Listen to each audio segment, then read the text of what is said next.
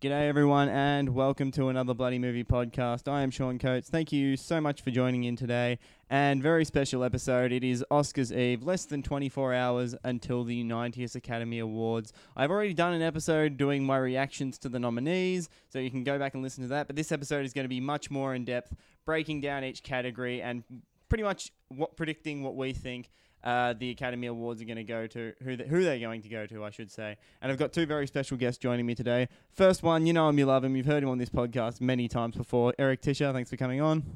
Yeah, it's a pleasure, Sean. Hello, everyone. Always is. And and first time guest, uh, Gar- Cohen Garlic Treese is on the show too.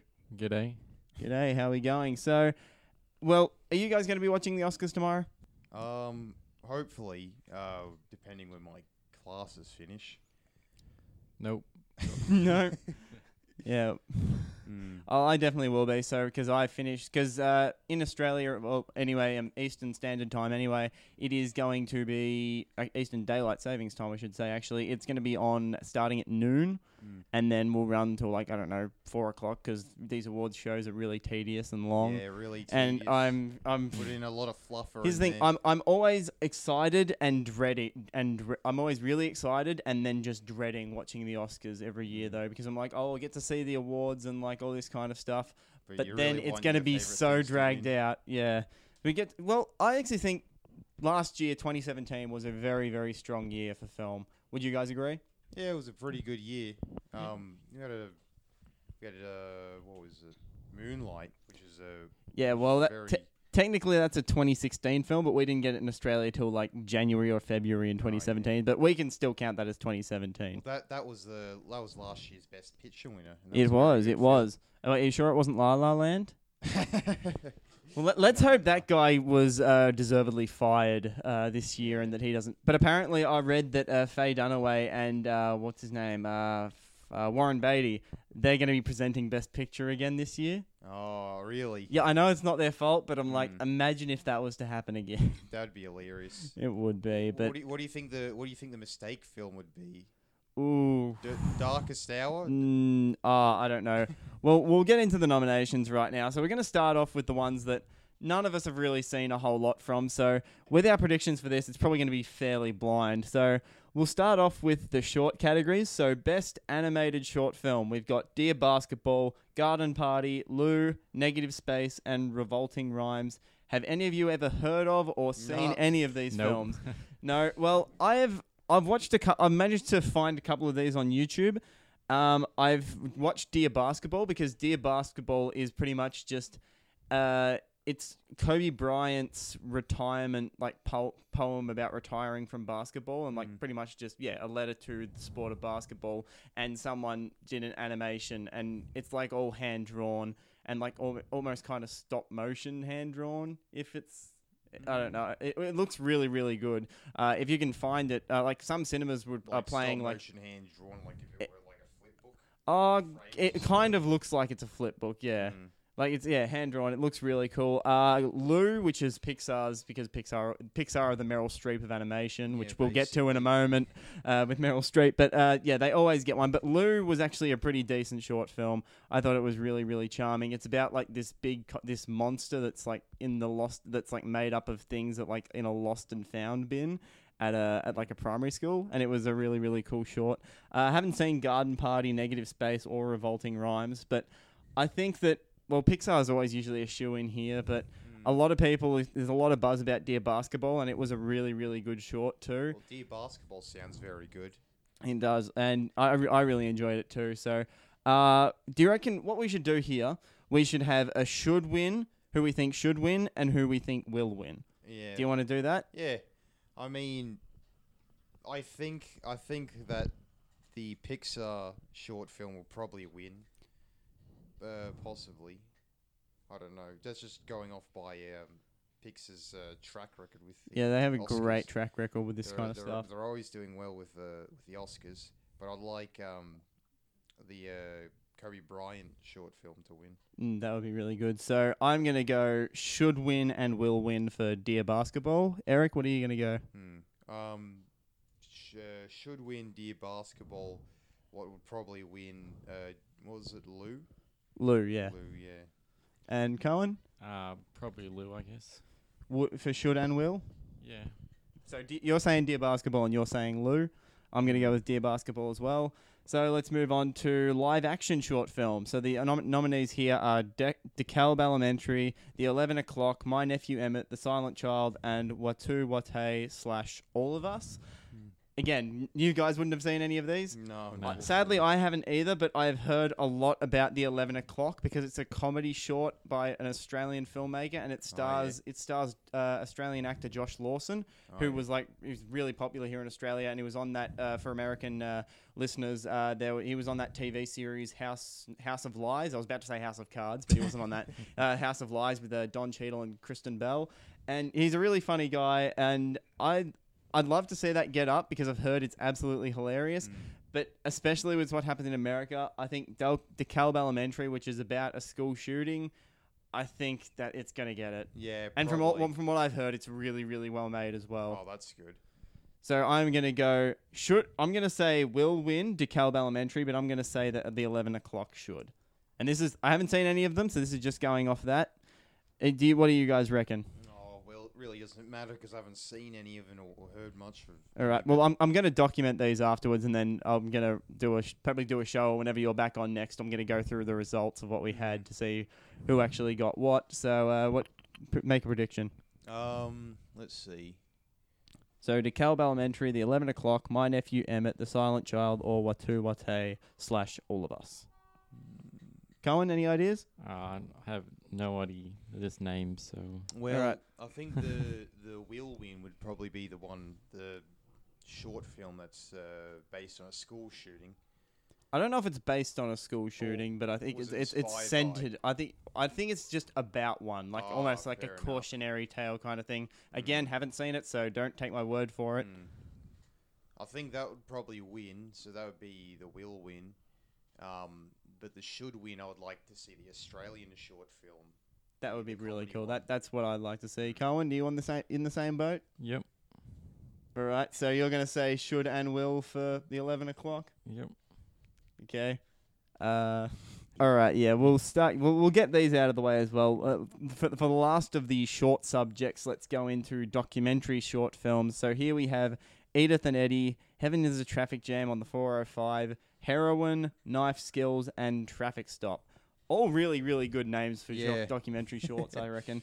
Uh, I haven't seen any of these either, but I know that Heroin is on Netflix and I think it's about like it, it follows like three people, and I think it's the how they suffer, or that not how they suffer. They're trying to get over their heroin addiction. I'm pretty Oh, sure yeah. it's like 40 minutes long. It looks really cool. It's in my Netflix queue. I will get around to it eventually, but I think here I heard a lot about Edith and Eddie. I think it's about. Oh, I can't remember exactly what it's about. I think it's about, about like an old couple who like of. Oh, I think it's like an 85 year old woman and like a 60 year old man start like get married or something like that, and it's like their life or I'm not. Mm. I'm not exactly sure. It looked really, really sweet, and I'm gonna say that is the should will. For Ed- Edith and Eddie is the should will for documentary short subject. So based on the ti- here we go. Based on the titles alone for these ones, what do you guys reckon? Uh, well, knife skills sounds interesting. Well, you know not- anything about that? Knife Skills is because I watched. The, I think I watched the trailer for all of these actually. Knife Skills is about like this program where um like uh. I think people in like correctional facilities, like they learn how to cook as like a form of like uh, as like a form of therapy, like to Mm. to help with their sentence. So that looked really cool too. That sounds interesting. Knife skills. I mean, I don't know if it's just the name that's really good and got me hooked, but I want that for the for what should win. But I guess the what will win would probably be the sweet short film about the elderly couple. Mm. Um, probably traffic shop. Tra- traffic, traffic, stop, stop. Look closer, Cohen. Oh yeah. Yep. traffic stop. All right, so you're going to traffic stop. I'll document all these later, like after the show. I'll get Yep. you all to, and I'll write it down. But we might as well. That's a good uh, segue into another one. Probably we won't be able to talk about here that whole lot. Uh, documentary feature, So here we have Abacus, Small Enough to Jail, Faces Places, Icarus, Last Men in Aleppo, and Strong Island. Now, again, we're just kind of with uh, the documentary short subject, Icarus and Strong Island, I believe, are both on Netflix and both in my queue. And again, I will get around to them eventually, or I probably never will. Have you seen Faces Places? No, but I remember because I was, it was getting a lot of buzz at Oh MIFF. yeah. Have you you've seen Faces Places? no, I haven't seen it, but I hear very good things But about I- I- Faces Places. I'm wondering because I believe that Agnes Varda is also getting like the honorary Oscar this year as well. So Oh, are they going to double up and give her Faces Places too? I'm just wondering if that's going to happen. And I've heard I it. I've heard it's not. I he- fantastic. I, hear it's a very good documentary. I, I believe, and the only one I really know what the other one is. I think a very good documentary. Yeah. like Agnes Varda. I think the only one I've actually heard of, like of what the like actual what it's about, is Icarus, and I believe that's about like sports doping. I Oh, believe right. so. Yeah, and I think it's a made for Netflix one, like a Oh, Netflix yeah. original documentary. So I don't know, but yeah, I reckon, I reckon uh, Faces Places should will Same. same Yep, same. same. All right, let's see what else we can get into here. Uh, we might as well get into the like the technical categories. So production design, Beauty and the Beast, Blade Runner 2049, Darkest Hour, Dunkirk, and The Shape of Water. What do you guys reckon here? Mm. I mean, I'm tossing up between. Uh, this this would be what for my the one that I prefer. My personal preference would be I'd be tossing up between um, Blade Runner and um, Shape of Water. yeah, that that's what I reckon the two like the two main ones are as well. so wait, wait, which which category was this again? this is for production Production design. Design. Yeah, those. I I reckon I Well- think I think um, Blade Runner will win. I think Blade Runner Yeah, will had- win because uh, it I hope so, but I think- I think design. because But I that- c- I c- sorry. sorry, uh, I kind of want um, the Shape of Water to win. Yeah, I think it's really between those two. I think I'm gonna say should is Blade Runner 2049, but will is The Shape of Water because I've got a feeling that the sh- Oh. I've got a feeling that The Shape of Water is gonna sweep a lot of the technical categories. You think? But it may- I- that's what I thought. That's what I thought. Blade Runner was going to do. Sweep Well- all the technical ones. Well, I, I I thought that too because I want Blade Runner to win. Like just spoilers for the next couple of categories, but I want Blade Runner to win for production design, cinematography, and visual effects because I think that's really all it's nominated for. Yeah. Actually, well, like sound design as well, but which we'll get we'll, we'll get to that next. But so yeah, I'm gonna go. Should is Blade Runner 2049, but I think they're gonna give it to The Shape of Water. Yeah, well, I'm I'm I'm the opposite there. I mean, why I'd want the Shape of Water to win is because it because its uh its design made it seem like some really strange sort of dreamy fifties Yeah, like fantasy like is if you open up like a uh, uh um picture book and that had the 3D uh, cardboard fold out. It's it's like it's like that but uh, on the screen. yeah, I agree. I agree to an extent, but I think Blade Runner 2049, like, it's just so like the especially like the work like the it's like it felt like a logical extension of that universe, and the Mm. things that they added to that is just so rich and like like that's another part. I mean, script Mm. obviously direction, writing, and that that all I contributes mean, the execution's very good with uh, with its uh, design because it's got both um, uh, practical techniques that were being utilized uh, when with the with its predecessor, and it's also got uh, techniques from now the, the with uh, CGI um, tinkering. But it Yeah, seems absolutely. to merge both those uh, two forms of visual um, design quite well. yeah, they sure do. Cohen, what do you reckon? Uh, probably Blade Runner. Yep, for should and will. Um, mm, But I kind of find the design to be a bit Blade Runner. inconsistent for Blade Runner. yeah, it, I reckon Just- it should win. Mm, Just so should and because- but what do you think will win? Do you reckon Um, Blade Runner two? Uh, ep- mm, yeah, I guess. All right, so Mm. that those are our thoughts for production design, and uh, we'll go on to uh, best sound editing and sound mixing. Well, here we go. Because, but first of all, do you know you guys know the difference between sound editing and mixing? Yes.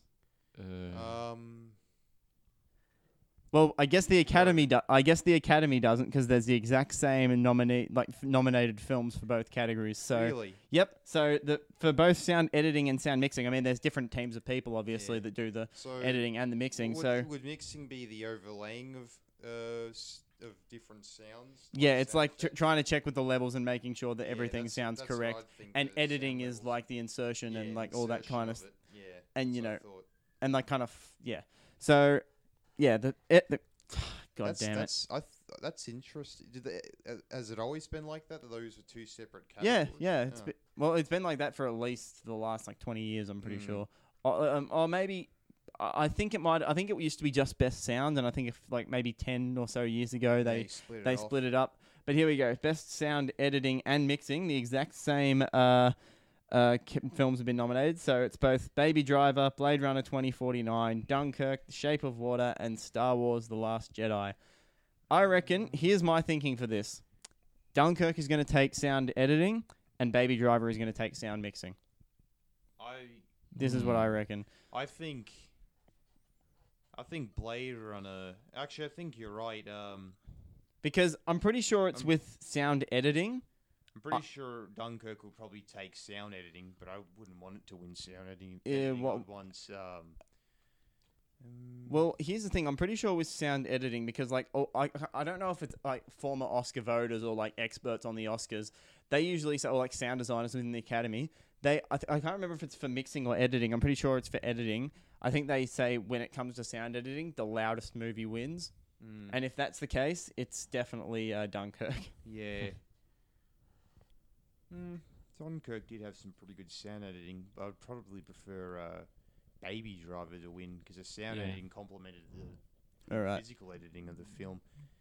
Um, yeah. For sound mixing, sorry, what you Like saying? sound was like an integral part in Baby Driver. Yeah, It definitely was. was, yeah. But that's why I think it's going to give it to mixing for like you know making sure that's all right and like all the levels and things like that because I think that's what really really makes that movie. So that's why I've chosen it for mixing and that's why I think uh, Dunkirk will be for sound editing. So I reckon that's I I kind of think that I I'd I'd want Blade Runner twenty forty nine to win sound mixing. I Oh, okay. Sound mixing in in uh, that film was good. all right. So for mi- for editing, you're going to go should will for Dunkirk, or you're going to say should Baby Driver but will Dunkirk. Yeah.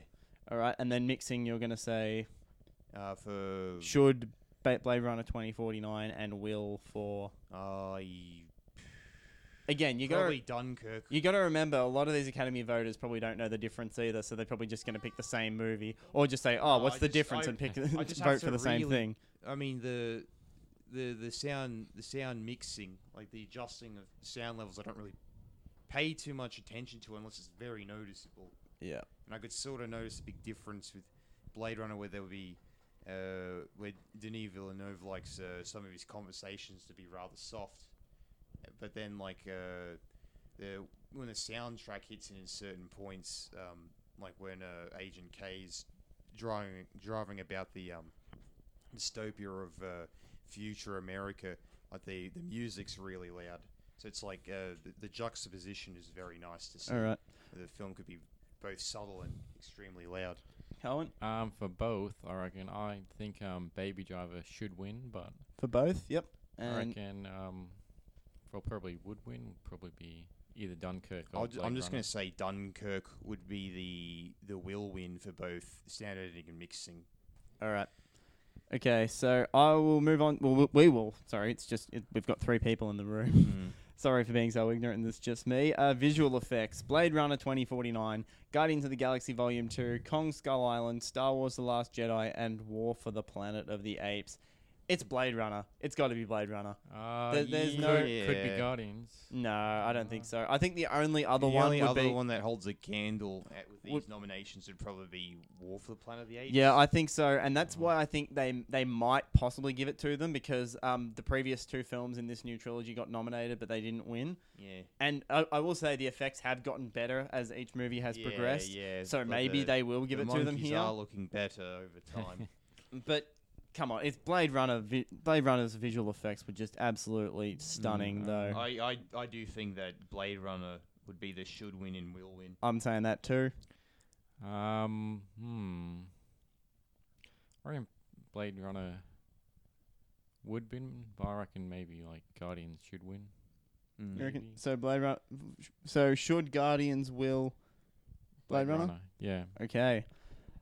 Right next one we've got going up makeup and hairstyling. First of all, does anyone know why there's only three nominees in this category? Because Not it's a- really not- not- stupid. Not a clue. Because first of all, why the fuck is Shape of Water not on this list? Shape of Water should The be. Shape of this Water list. should be on this list. The the makeup that Doug Jones always has to do in all of his films, and it was excellent. It Mm. was absolutely excellent in The Shape of Water. Yeah, Not here for some stupid that's reason. that's very strange. So- Shape of Water would win it for sure out of these three. yeah, um, exactly. Oh, absolutely. So we've got Abdul and So, Wonder. yeah. I don't really know much. Yeah, about. so the nominees are Darkest Hour, Victoria and Abdul, and Wonder.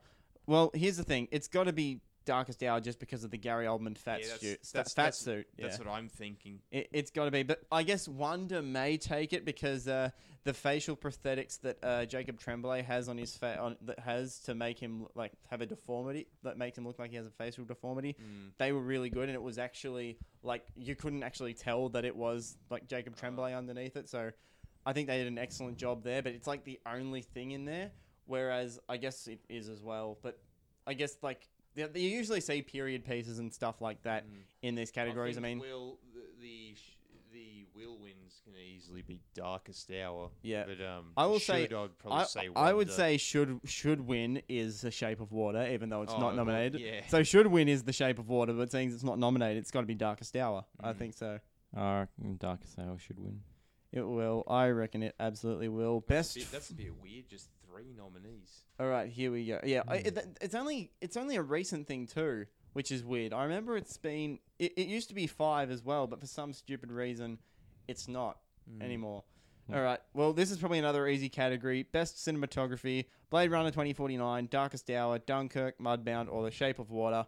Deakins, 15th nomination. He's finally got to win. It, it has to. Should should Uh. will should will Roger Deakins for Blade Runner. But pr- shout out to Mudbound cinematographer Rachel Morrison becoming the first ever female to be nominated in this category. That is absolutely awesome. Yeah, good good on her. I haven't seen Mudbound, unfortunately. I have. I it- was Darkest Hour a pretty film anyway? not really. It's It just looks- it's it very great. Like I like Joe Wright as a filmmaker, but like I know he's obviously not the cinematographer. But it was his films usually have a lot of color to them. And Darkest Hour, I know, I know you're trying to show that it's wartime and that it, things are shit, yeah, but yeah, it was all it was all grey and yeah, it didn't look terribly great. But well, but it did it work well with the film, and it's yeah, I guess so. But uh, I I just didn't really think it could be nominated. Because really. I I mean, it really you just just making the the color grading just grey seems like a very cheap trick to make people feel sad. Yeah, I mean, don't know. They've done that in many films. Have done that in the past. Can't really uh, name any examples off the top of my head, but uh, I mean, trust me, it's there. Um, I reckon probably Blade Runner because it's got a lot of contrast, like between Mm. the bright neon lights of the you know metropolis compared Yeah. to the um dystopianness of like Las Vegas and Yeah. those farms and that.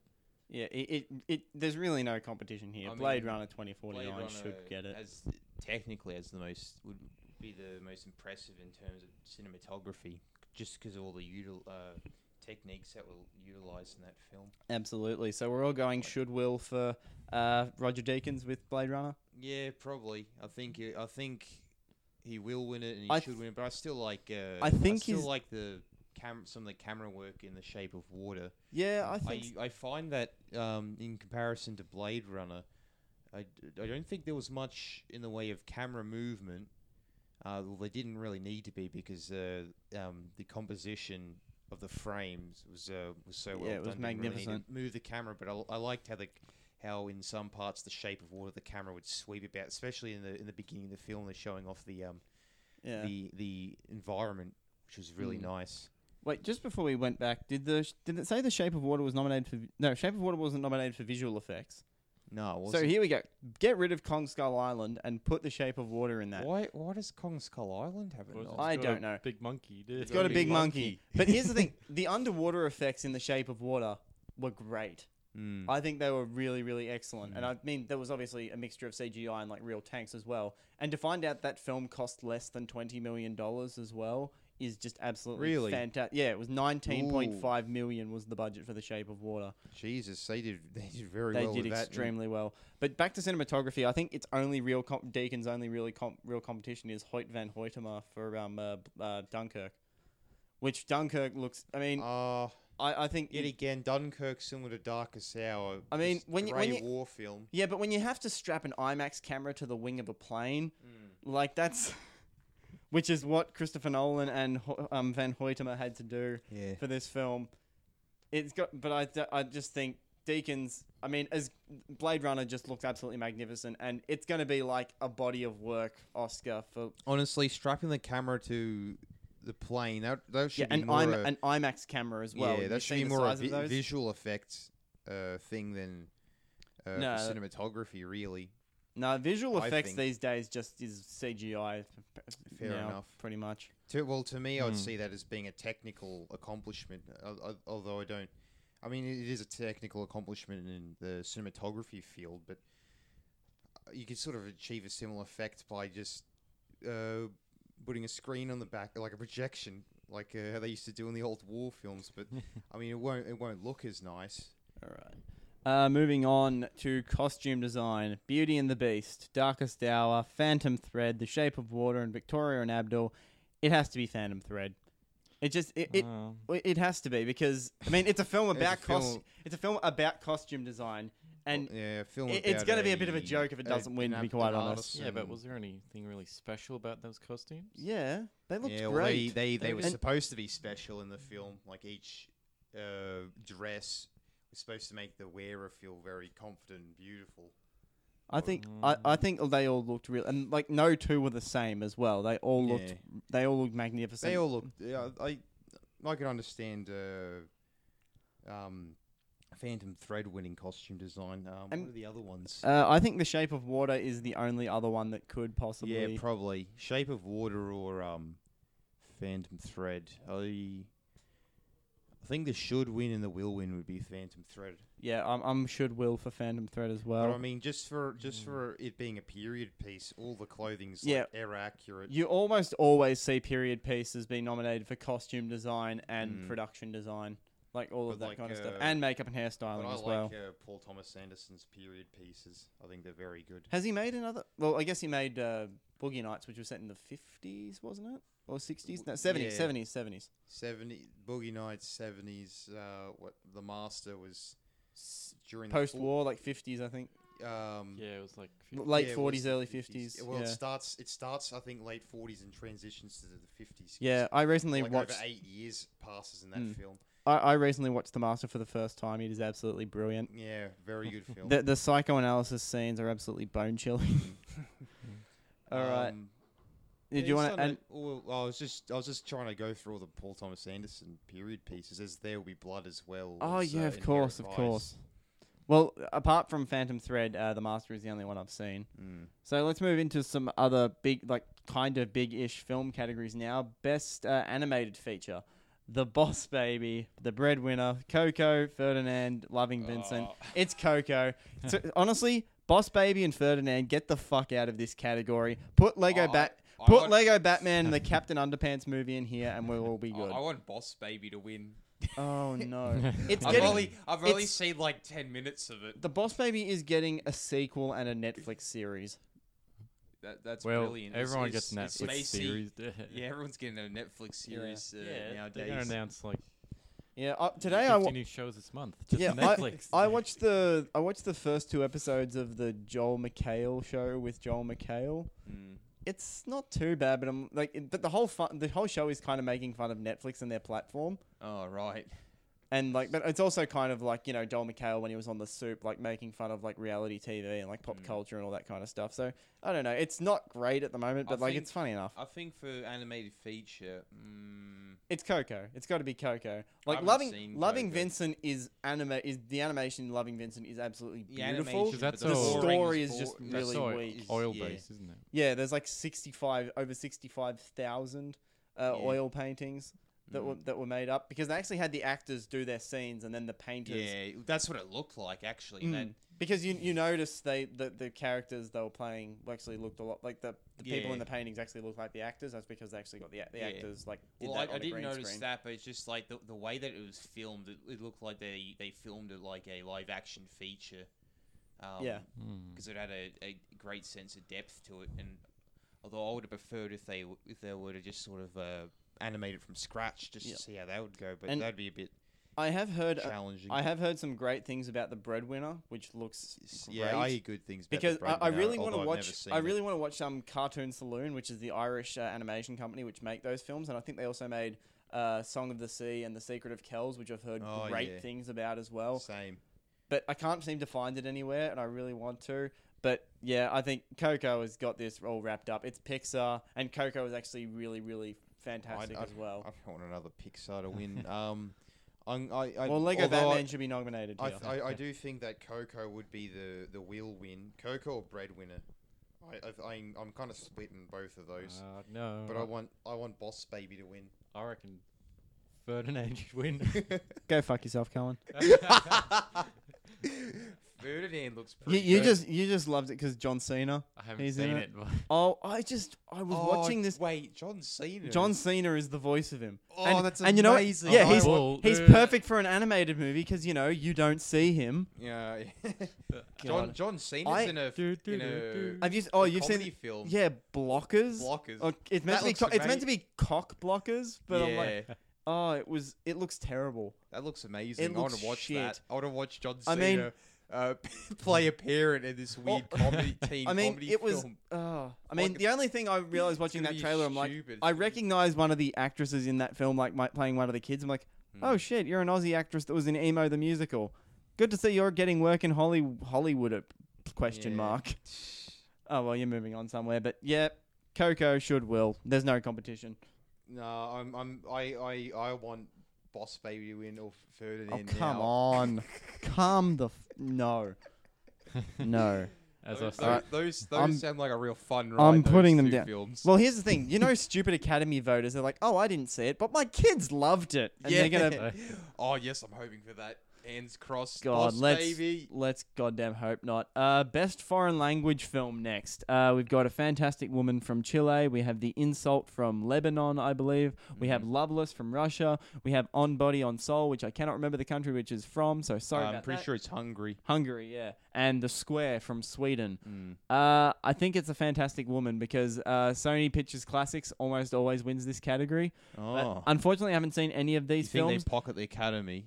What was that? Do you think they pocket the Academy? No, they just almost always win. Mm. Maybe they just buy. I think they just buy distribution rights for really good foreign films. But a fantastic woman is playing at the moment. Have- I still really want to see it. I have not I seen haven't it yet. seen it. The Square has just opened as well. I really want to Mm. watch that. But you have seen one of the films on this list, and you I've speak. seen You speak two. very. Ho- you've seen two. Okay. I've seen Loveless and I've seen On Body and Soul. Okay. And how are they? I think they're very good. All right. I've heard Loveless is like one of the most depressing movies ever made. Oh, it's yeah. Well, um, I better not spoil the film, but yeah, it is. And uh, It's the same same filmmaker from Leviathan, I yeah, believe. Yeah. Leviathan. With dude with. Uh, imp- incredibly impossible Russian name to pronounce. I'm guessing. Yeah. Although, um, yeah, Loveless is. I I hear. I'm not sure if it won uh, awards at Cannes. I heard it had a lot. Um, heard it was doing very well in regards of that. So I'm. I'm I'd be. S- I wouldn't be surprised if it were to take the Oscar for this category, Loveless. Although I'd want On Body and Soul to win. Okay. Um, I, at the moment, I'm thinking a fantastic woman will win, and I'm just thinking for should. Just because you speak very, very highly of Loveless, I'm thinking that's probably what should win, or the Square, because I've heard a lot of people. I've heard very mixed things about the Square because Same here. won the Palme d'Or at Cannes last year, Mm. and I've heard I've, I've heard some people love it, some people I haven't heard anyone real really hate it, but I've heard some Yeah. people say that. It's pretentious, but it, that's poking fun at being pretentious. So it's being pretentious to make fun Yeah, of I like hear the that. art world, which and also, but I, I don't know. So I'm gonna say a Fantastic Woman will win, but I'm gonna say Loveless should. What do you reckon, Colin? yeah, same.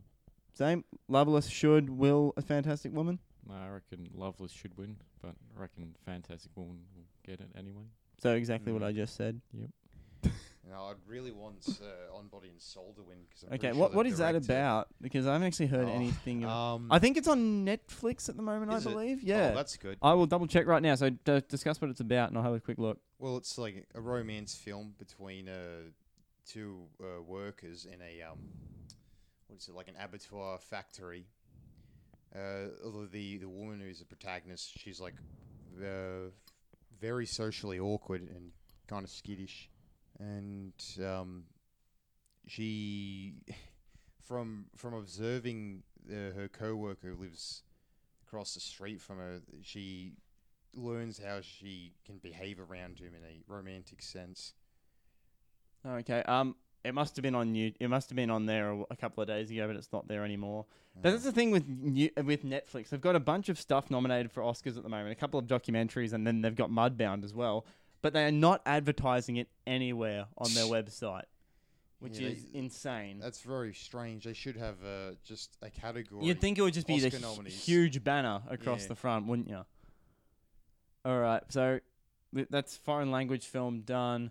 Next, we'll go to the two musical categories: Best Original Score, Dunkirk, Phantom Thread, The Shape of Water, Star Wars: The Last Jedi, and Three Billboards Outside Ebbing, Missouri. First of all, I don't even remember the score for Three Billboards Ebbing, Missouri. Get rid of that and put yeah. and put Oneohtrix Point Never for Good Time in this category. That was one of the Oh. best scores from last year. Oh, if, if good time if good time was on here, that that should definitely fucking. It, it should win. wouldn't- It wouldn't win. It- it I have to keep I have to keep telling these guys to like move their microphones either towards or away from them. Sorry, we just like to move our hands when we talk. Yeah. We probably should film this actually now that I'm thinking Mm. about it. Yeah. But go on with good time. Like well- good times definitely should have been nominated here. The the score for that just It shouldn't to have the, just been nominated. It should have won. Yeah, it sh- definitely won. That's a that's a that film has a very impressive Yeah. um, electronic score. I usually I'm not a huge fan of Yep. uh, electronic scores in films. Uh, I guess it sort of depends on the era it's made. I'm, I'm not a big fan of the revival of the '80s synth, but Good Time. Well, I don't think it would be that kind of '80s synth, but No, Good not at Time, all. I mean, it's very. Uh, it's, it's not just it's not just um, appetizing to listen to, but it's uh, it, it works with the film very well. I mean, it, it really gets the adrenaline going when there's uh, something intense happening in the film. That and also it it, it- sounds it, it's the kind of uh, sound that you'd think be associated with taking LSD, Yeah, which is exactly. also referenced it, in the it film. It really adds to the frenetic and like the chaotic nature of the film too. it's very good. And also, good time on Netflix right now. If you're in Australia, PSA, go watch it right now. It's fantastic. Mm. But I'm thinking if if you take three billboards out of there, and if we did put um good time in there, I'm happy with any of those one, any of those winning. Mm. To be quite honest, because Star Wars: The Ah. Last Jedi, I think that's one of John Williams' best work in years. I think the Nah. sha- the sh- the music in The Shape of Water is The, the music excellent. is nice. It, Uh, like the music and like everything else, it makes it feel like a French it's film. it's It- it's it- very sweet music. Yeah, Yeah. it sort of just lulls you into this uh, this uh, fantas- uh, fantastical sort of fifties uh, storybook esque kind of world. Yeah, it yeah it feels like- feels kind of like a weird kind of fairy tale, or like you're watching a like weird- uh, it's a- it's like you're watching a film from the French New Wave almost Yeah. with like the Uh, music It's, and it's a it's a weird fairy tale that that has a, a, touch of Guillermo del Toro's grimness in there. yeah exactly and Dunkirk as well. I mean Hans Zimmer's just he's great for making these Mm. big kind of epic scores, and what he did with like adding just a little ticking clock at certain Mm. points of the in- the score to like add Yeah, add to to the sense of tension. ur- urgency and to build tension. But then also, and this is kind of the one I'm hoping will win. Uh, Jonny uh, Ra- Radiohead's Jonny Greenwood's piano score Mm. for Phantom Thread was I magnificent. I want Phantom Thread to win. I want Phantom Thread to win here, but I Greenwood think should have won for uh, There Will Be Blood. oh I yes, think, when when he was nominated then. And I really love the score for the Master as well. His Mm. work with the Master. so I I'm. His his work with uh, all the Paul Thomas Anderson films are really uh, good. it- there will be blood was the first time he was the first collaboration, I wasn't think it's it? yeah. I, I don't know if he's done the. I don't know if he's collaborated with um, uh, Anderson on Inherent Vice. He might have. I'm not sure. Okay, might have. But, uh, I sort of, I sort of think that since there will be blood, because he's, uh, he scored three of Anderson's films, that I'm just Uh, assuming that he's scored all the films since then. Okay, so for should for this one, I'm going to go Phantom Thread. But for will, I'm I'm torn between Dunkirk or The Shape of Water. I'm not sure. I think because I'm basically I think just because of the uh because it won the Globe, I'm going to say uh, Alejandro. Uh, I said Alejandro when we talked about this Mm. in uh, like my best of. It's Alexander Des- Desplat, who's also worked a lot with Wes Anderson, and I think he's worked with Guillermo del Toro a lot as well. Mm. I think he's going to win for Shape of Water, but I want Phantom Thread to win. Yeah, I want Phantom Thread to win, but I don't think it's going to win because for some reason they don't like Greenwood. Um, Oh, but everyone loves Radiohead, don't they? yeah, everyone loves Radiohead, but the it seems like the uh, the Academy are just like, eh, we're not big fans of Greenwood. We'll just we'll just throw the award to some other random nomination. Um, so I think the the should win easily Phantom Thread, um, but the will win would probably be Dunkirk. I'm Right. assuming. Cohen. I reckon Star Wars should win. Oh, okay. It it Yeah. is it is John Williams' best work in years, I reckon. Yeah. And Uh, his score for the post was pretty good too, but like that's it doesn't deserve to be nominated, but it's pretty good. But apart from that, yeah, I, I, I yeah, as I said, you kick out three billboards there. I'm fine with any of those films winning, but I would like Phantom Thread to win. But Yeah. we all know that Good Time should have won. Oh yeah, Good Time Good should Time should definitely have be been nominated. nominated and won. They don't don't even need to nominate Good Time. They just just when they were calling out the winner, Good Time, and they would just like throw the the um the award to the um composers. All right.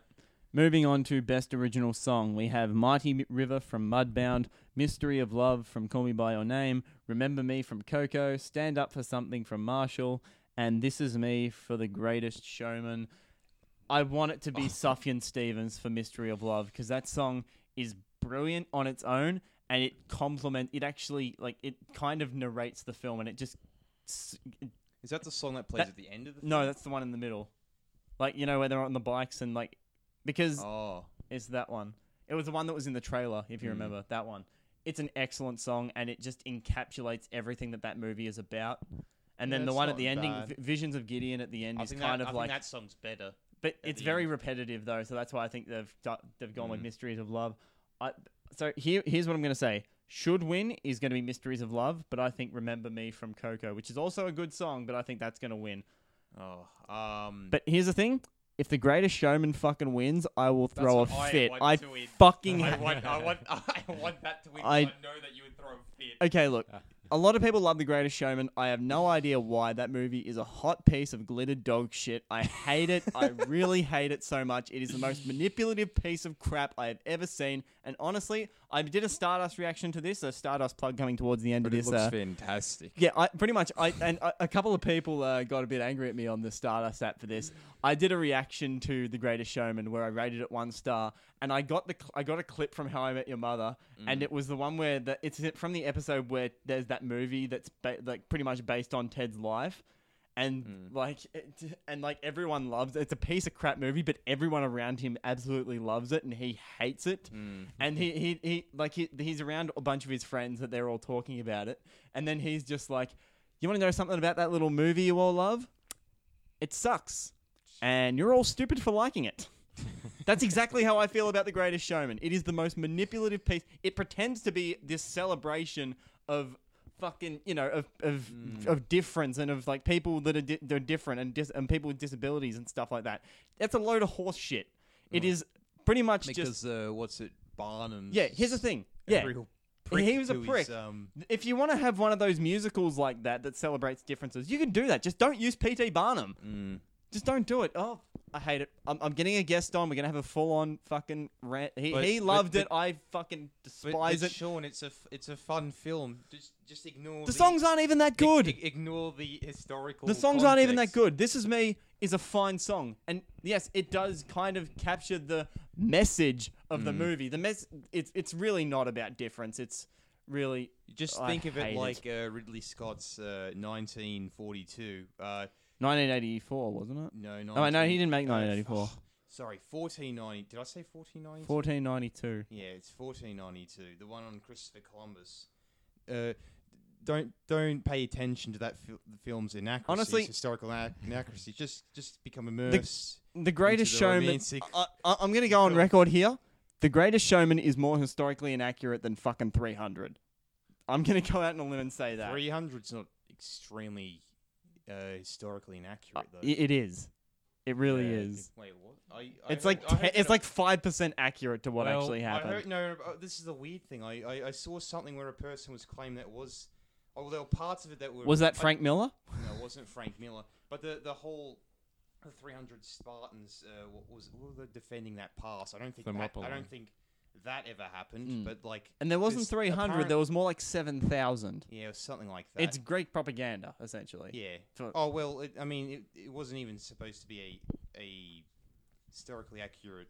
It wasn't eh, like an Yeah. historically accurate film based on a real thing. It was just Uh, sort of uh, retelling a legend. But I hear that um, some parts parts of it, like the who were who were they uh, they fighting against? Persians. The Persians. Apparently, they did use stuff like wooden like basket shields because. Uh, they had a large army, but they weren't Yeah. very wealthy, so they couldn't afford to give everyone like suitable Yeah. weapons. Just and apparently, the, the, the method of training is sort of true. Uh, what they did, uh, the Spartans. Anyway, we've got a bit off topic here, but just Oh. getting back to the Greatest Showman, something I didn't li- like about this movie as well. The songs are forgettable, and they're for for, s- for something that's sister set in loves, for something the that's set in the turn of. by But the way. here's the thing: something set in the turn of the century, Mm. the music is way too fucking modern, and it The- doesn't work. The, the It- film looks super modern. But here's the thing: because because you're using a real life person like P.T. Barnum, like this movie wants to be Moulin Rouge, but the reason why Moulin Rouge works is because it's in a weird fantasy land. It's not based in reality, and that's Mm. why like the modern songs in that movie kind of work. In this one, it just doesn't. Mm. And this is me. Yeah, it's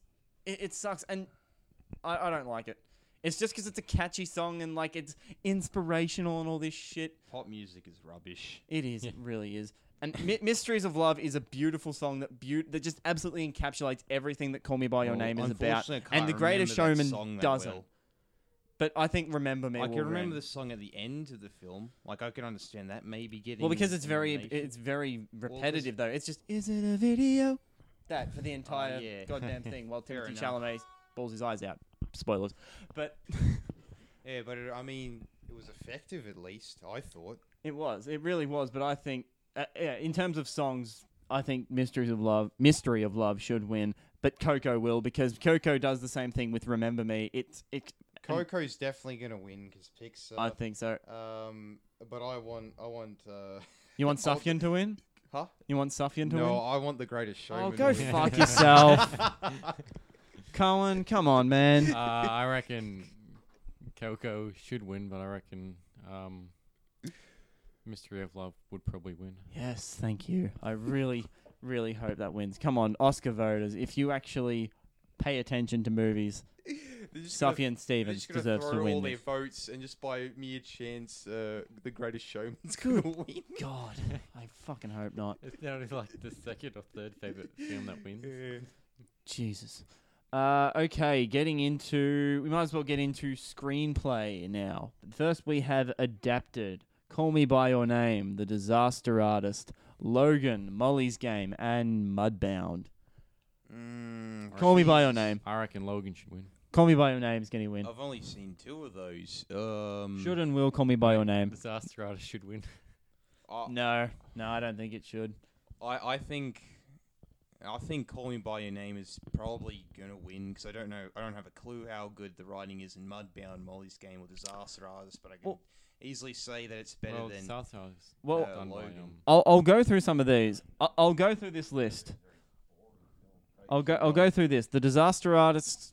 Uh, I don't know. Possibly. I want Disaster Artist to win though. Lo- Logan, I can kind of see, and like, I guess that's kind of a nomination just because they probably wanted to put one comic book film in there as well. Uh, Molly's Game, probably just because it's Sorkin. I guess it's really well written and very snappy, but it gets very, very snor- uh, snorkin.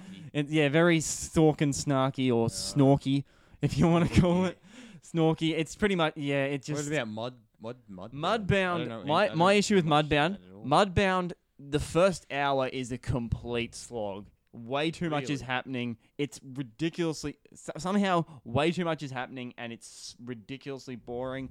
Then the actual movie starts about an hour into the film, and How from does it there on, it's for? it's two hours and fourteen minutes long. Jesus. But here, here's the thing. sit Fir- through, like, first, hou- hour here- here's the thing. What sounds to be crap. The first hour is really slow, really boring. A lot happens, yet it feels like nothing happens. Then an hour into the film, the actual film starts happening, and it's close to perfect. The the la- That the, sounds the very second half of the strange. film is Yeah. almost perfect, but the first half is drags that movie down so much. Yeah, Do you could- think? Do you think? What if they just made the film like an hour and twenty minutes? They just cut the first. You could have half cut out, the first hour out completely. and it I still would have worked. Well, you could have condensed it down to about ten minutes, I think. Hmm. and it would have been fine. But they didn't, and that's the reason why I think. Which I haven't seen Beasts of No Nation, but I don't think that Netflix has made a truly great original film yet. Mm. I don't. They haven't yet because Mute as well just came out, and it's. I liked it. A lot of people don't, but Yeah, a lot I of can people see. don't. I can see why people It wouldn't. very fun though. It, it, a lot of people were really bored by it. I found that I was bored by the second hour, but the first hour I was really invested. I, I was super invested in the first hour, and then I was watched the it second. boring? I thought it was going to be like a weird, silly sci-fi action film. I No, not really. One thing that I heard about, one big complaint about Mute is that they it doesn't even like it doesn't even need its uh, sci-fi setting. No, it, Like it's just the sci-fi. it's one of the best parts of the movie, though. It's I know it's it, it makes the film look nice, but it's just it's kind of pointless. Yeah, I don't know, but And I think that's hilarious. but here I'm gonna say, should Will call me by your name? Okay, Call Me by Your Name is probably gonna win, but I want the, the Disaster Artist to win, All right, Cohen. I reckon Cowboy name um. even though I haven't win. seen the Disaster Artist. I want it to win. I reckon it will win. Yeah. Call me by your name will win yeah. and should win. All right, now we get to original screenplay. Uh, The Big Sick, Get Out, Lady Bird, The Shape of Water, or Three Billboards Outside of Ebbing, Missouri. Who do we think Um, here? I reckon Lady Bird should win. Ooh, okay. Uh, Lady Eric? Bird's probably going to win. I I don't think I haven't seen it. uh, I I hear people love it for the ri I hear the strongest aspect of that film is the writing. Yeah, I it hear is, that but I hear that it falls into it falls into the trap of like or the convention of like oh like it- I guess it's a high school movie it kind of has to happen but like But the think- trope the trope of like oh I start hanging out with the cool kids and now my friends Oh, hate me now yeah. and that Yeah, takes up that- like 20 minutes of the Yeah, movie that does happen in the film. The film looks very. run and also you may be not like Kit Timothy Chalamet in a movie he's a bit of a dick in that film and I didn't like that Well, that that film looks very um like a run of the mill uh, coming coming of age high school film. it really it is, But, but like, it's it's the- it's, it's the- executed quite well but that it bit bothered me a bit Because I I hear the directions a bit like I don't know mediocre. I I I, I think the direction's fine. I think it, I think yeah, it's worthy of a fine. It's nomination. probably I just think not though. very. Uh, I don't know. It's uh, not flashy bold. or anything, It's, it's not just- very bold. Is the is well, the when, when problem. you're a f- first time directing, you don't need to really impress a whole lot. Yeah. I know. It just it just uh, this, this that uh, Ladybird just had a heap of uh, positive critical acclaim, it really did. Yeah, and I'm I, I haven't seen it. it is a I- tad but I overrated, really- but I can understand really why think people I- love it. I really think when I do watch it, I'm probably just not going to like it because I, just- I just have this really high bar, and I'm just going to be like, oh, this this this film felt really average. But I hear the the characters are written quite well. Well, here's Like what I Lady Bird, the the dialogue between Lady Bird and her mother. Yeah so it's that they're very really good. good. I will say I'm glad the Big Six got the Big Sick got nominated. Mm. It's not going to win though. Uh, I think that I think that Get Out. I want Get Out to win. Oh, I don't want. I that. personally want Get Out to win I because didn't I think that really was like one of Get the Out that most much. original and most inventive films of last year. I really enjoyed it. Honestly, get it. Mm. Oh, oh, I will give Get Out this. Out of all those films, it's probably the most interesting, like one in, in terms of just its writing. Uh, although, Well, mm, maybe a lot of people- maybe the second one uh, for a film that has uh, the most original, strange writing would be Three Billboards because that, that film was just. Well, that's what I reckon's really gonna win. weird. That's what I You reckon's really gonna win. That's gonna win. It's gonna win because everyone loves Martin McDonagh and his plays and his films. I And didn't like and, and, and which which I don't like because I think that the the scripts are the weakest parts of his films because Uh, the tone the tones of the film, especially how he deals with Yeah. comedy and the I just don't- violence, I- it I'm just not a big- doesn't I'm not a really big mesh fan very of- well. I'm not a big fan of his humor. He's he's a bit. He just seems a bit juvenile. It's a bit weird. Me s- saying. This I mean, some of the com- the, a lot of the comedy in Three Billboards is actually quite funny. Well, I, he but- just he likes to randomly throw the word cunt in there, and it's n- it's just stupid. I mean, the, the like big deal, you edge lord. You're using the word cunt. I, don't, I can give two fucking shits. mm. You just, just, But- yeah. I think le- maybe I think it's either going to be Three Billboards or it might be The Shape of Water, which takes it. Well, but I the- kind, yeah. I kind of want three billboards to win because there are some parts of that film I really like, and other parts that I'm just like, eh, for we that's just stupid. But I yeah, but Like- despite that, I I would Hmm. probably want it to win. Like I But really, I, think Ladybird's gonna win, like Cohen. I, I really could have done with the scene without uh, Sam Rockwell going into like the um, advertising office and throwing the dude out I of the like window, that. and I like then that uh, scene. like uh, what, what what did he do? Like he Oh, yeah, sucker he- punched a girl in the f- in the Yeah. nose. I, I liked all that. I I thought that was Uh, great. Oh, It's a bit of a cliche, you know. it was or really. super racist. Was in the I South. thought that was I thought that was hilarious. Yeah, but that back- they that, that he was characterized like that, like oh he's this he's this misogynistic, uh, simple-minded racist lives uh, with his mum. southerner that lives with his mum, who's uh, who, who, Mummy's who boy. appears to be an idiot for most of the film, but then he Yeah, ends up she's quite- smarting up Yeah, uh, uh, in the end, which I, I like. completely forgot about that mother character too. She she's actually really good in that. I like her in that. Yeah, she tells him what to do. And But it's, and it's funny because he's like he's really it, it's, that sort of adds like a layer that uh, um, Sam Rockwell's the way that he is because of how his mother raised him. yeah, him. exactly. and um, I, I sort of like when when he be, when he starts to change his behavior a bit more. He, he doesn't listen to his mother so much. Sort of just does his own thing, which is nice. All right, just back onto uh, the Shape of Water. I think this this could win, but have you Yeah, it heard could have you heard about what's happened with this, like the the possible plagiarism with the Shape of Water? Oh, I heard About like that. there's So this it's- play from the so it's- 60s or the yeah, based 70s off a about a play. about like a woman um, a, a woman that falls in love with a dolphin or Mm. something like that, and the dolphin becomes like self like becomes sentient or s- guess or Yeah. it's very similar to this, and I saw a video today saying that the film with uh, Tom Hanks, the Tom Hanks film Splash, where he falls in love with a mermaid, Oh, is that very similar to the Shape of Water as well. Really. Oh, Yeah. Splash. You like Splash? Oh. I could I It's could a cheesy '80s movie. Yeah, pretty cheesy. I could I could see that. Uh, although I think it's different enough to not be seen as straight plagiarism. Yeah. Oh, that just reminds me. Uh, one of the funniest reviews I read for The Shape of Water was a person that hated it. They didn't even credit Vanessa Taylor, who was Guillermo's co-writer what, of the what do film. Say like lady fucks a fish, boring. It was end. something like that. But then he also said this is the wor- This is Benicio del Toro's worst film to date. Uh, Beni- yeah, exactly. He said know. Benicio del Toro. oh, Benicio.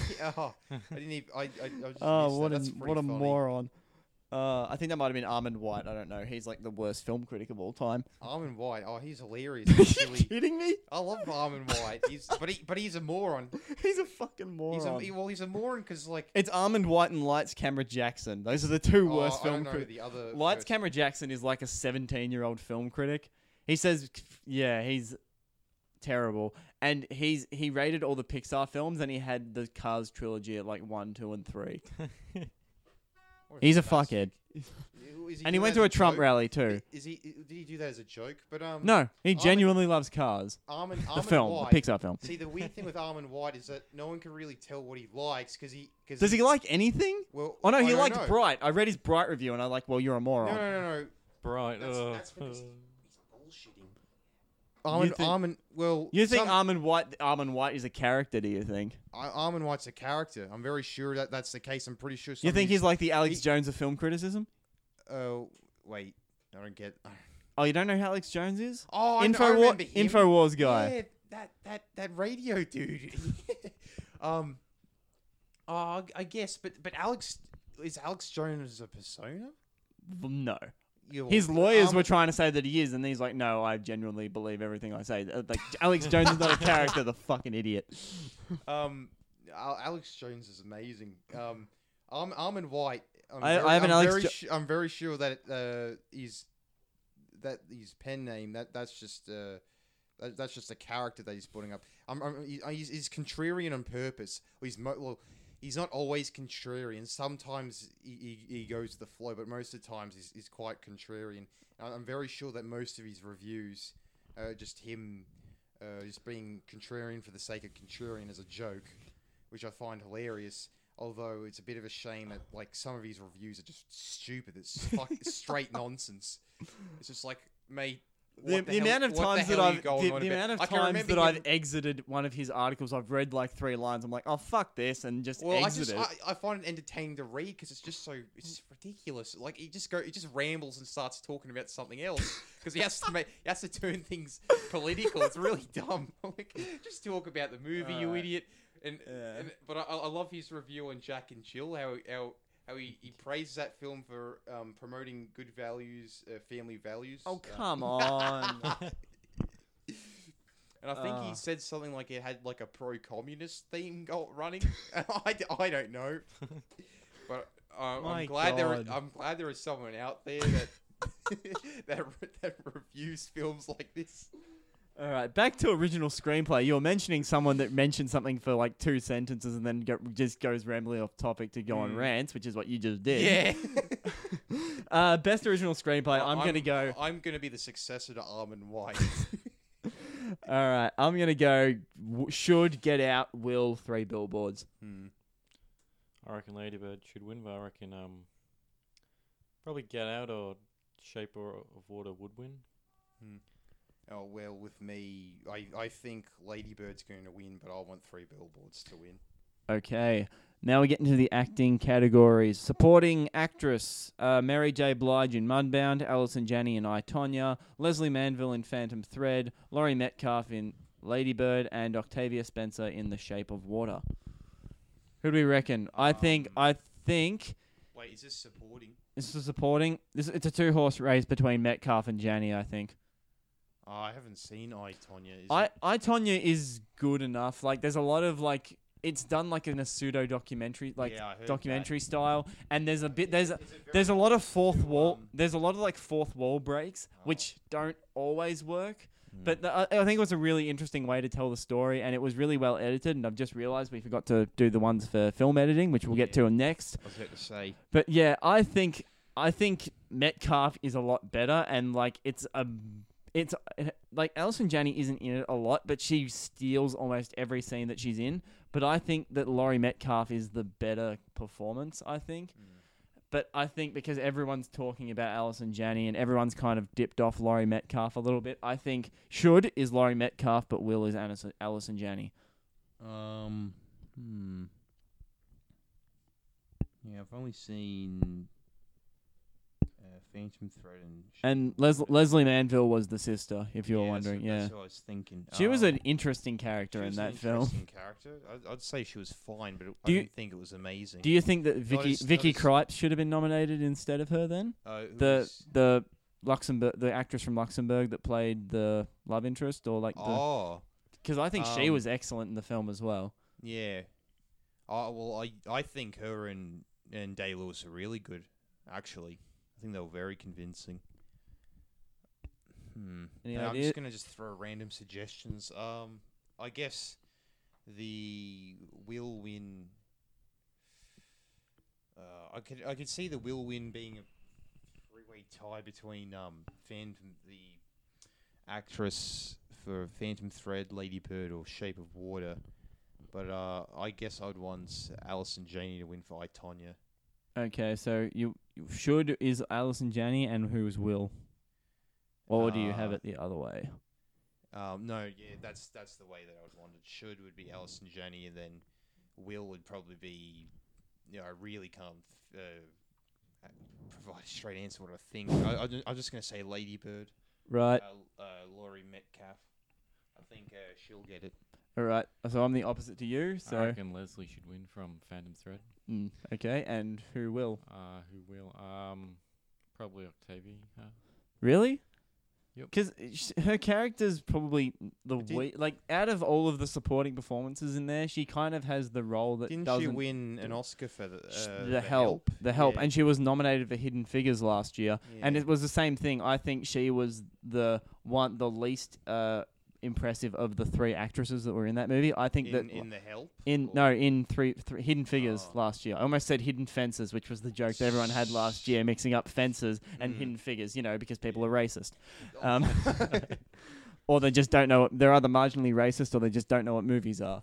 The same people that um can the, the same the same people that they thought that all black films of black people are the same. yeah, and also people saying that uh Black Panther like the people saying finally a good uh, uh, after seeing Black Panther like finally a film with an all black cast from a black director that's amazing. I'm like uh, Uh, what- Moonlight, Yeah, yeah. Um, That's what I was uh, thinking. any Spike Lee movie.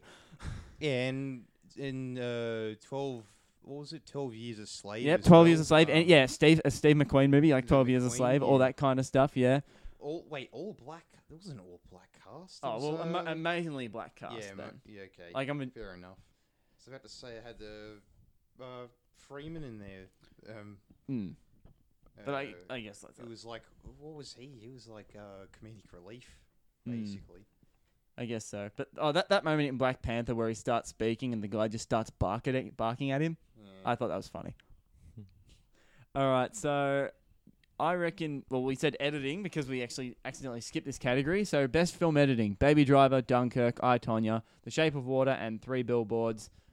I want Baby Driver to win so badly for this. Uh, Yeah, Baby Driver. I want Baby Driver to win for this. The editing, like a lo- as as you said, along with the sound, the way that I Like, it think just works I- so I would perfectly want- together. I would want Baby Driver also to win, um, but I, th- I, I, I- I think- I really I- see Dunkirk winning. I for think one. Dunkirk winning as well, I but strongly think like Dunkirk's that, that's my win. second choice because again, a movie like Dunkirk is usually about three hours long. The fact that like there is no, there isn't a single wasted moment in Dunkirk, and Why it's would you say that it'd be three hours long? Because it's sort of it's just a kind of, a big it's- war epic, It's and, a big. and the way I, that know, it's I know it's a big war epic, um, and there's three storylines that are all spreading uh, from a different amount of time. Like one would be over a day, one was over uh, a week, one a couple of hours. I think it was. Yeah, one one was a week, one was a day, one was one hour. Yeah, and the one hour was in the plains, wasn't it? Yes. Yeah. Yeah, and that's why I think it.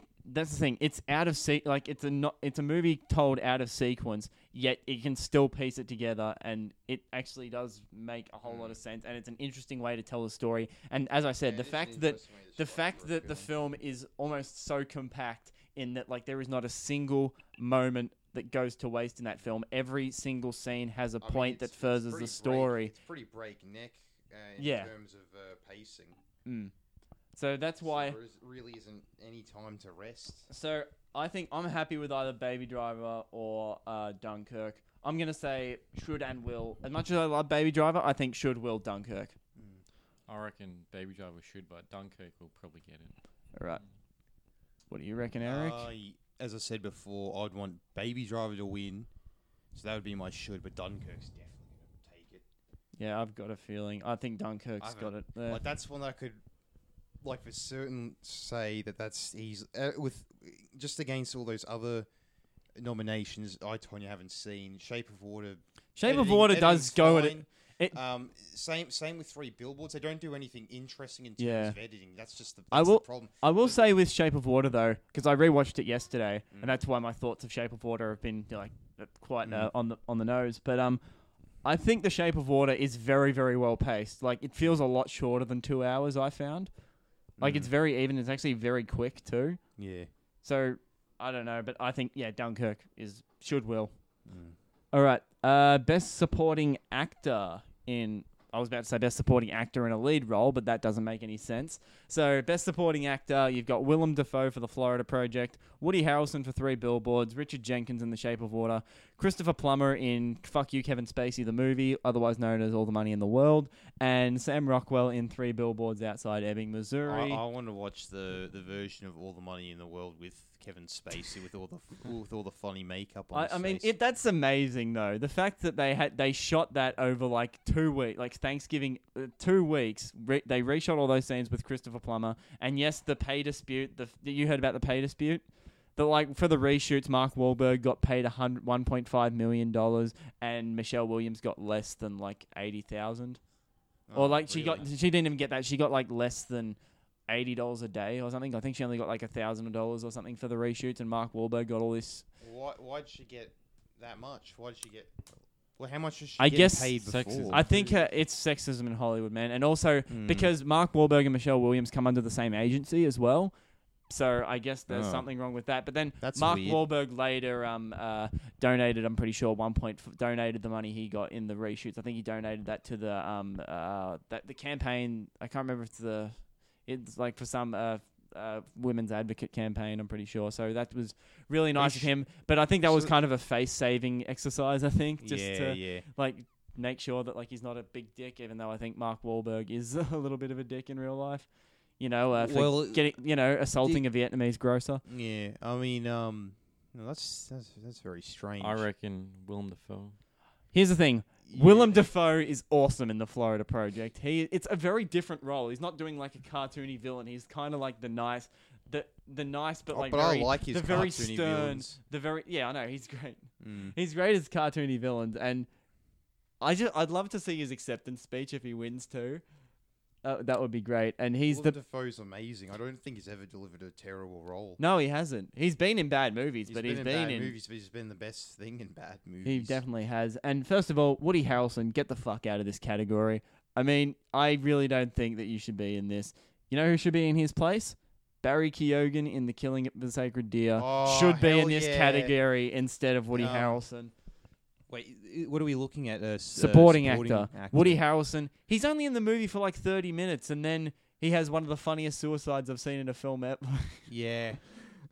he puts a bag on his head I with know. like a note on the Yeah. back. Wait, what, Shoots next to a horse. Yeah. Oh, spoilers for Three Billboards. It's like Oh, 30 wait, minutes what, into what, the what, movie. did, what, did, what did that say? Um, It was like weird t- tell. getting a Don't, it was like tell Don't the open the boys. bag. Oh yeah. Don't open the bag and tell the boys. I think it Yeah. said. Yeah. Like other girls. Hmm, this is interesting. Um, I think it's. I think I- it's I Sam ca- Rockwell. I think should should is Willem Dafoe, but Will is Sam Rockwell. 'cause And- I, I kind of want two people to win. I want Willem Dafoe to win, and I kind of want Sam Rockwell to win. Do you think they'll give it to Kevin uh, uh, Christopher Plummer just to get at Kevin Spacey even more? Because that would be No, great. they should just give it to Kevin Spacey for being in the Boss Baby. Imagine if Christopher Plummer went up in his, in his acceptance speech and said, "I'd like to thank Kevin Spacey for give for you know Hmm. being a absolute piece of shit human to give me this role to get me my second Oscar. So thank you." Hmm. But no, yeah, Dafoe should Will Rockwell. I, I, who would win? I think Rockwell's is gonna win, because didn't he win the Globe? He won the Globe and he's won the BAFTA and like all the other awards. Yeah, he's pretty probably much. gonna win I it. think he's been on a hot streak I think he this kind of deserves stuff. it. Um, but I, oh, okay, I'm gonna say the will win would be Sam Rockwell and the should, but I still, I still, I wouldn't mind if they gave it to Rockwell, um, because because I could see Dafoe and Rockwell being equal footing, but I'll just say my should would be Willem Dafoe. All right, But Bear- we, we all know that if if if Kevin Spacey did uh, play his role originally in All the Money in the World and complete it, we, we all know they would win for sure. No. I don't know. Well, I wonder if it's just because we'll talk about the actual ceremony because Jimmy Kimmel is hosting again this year.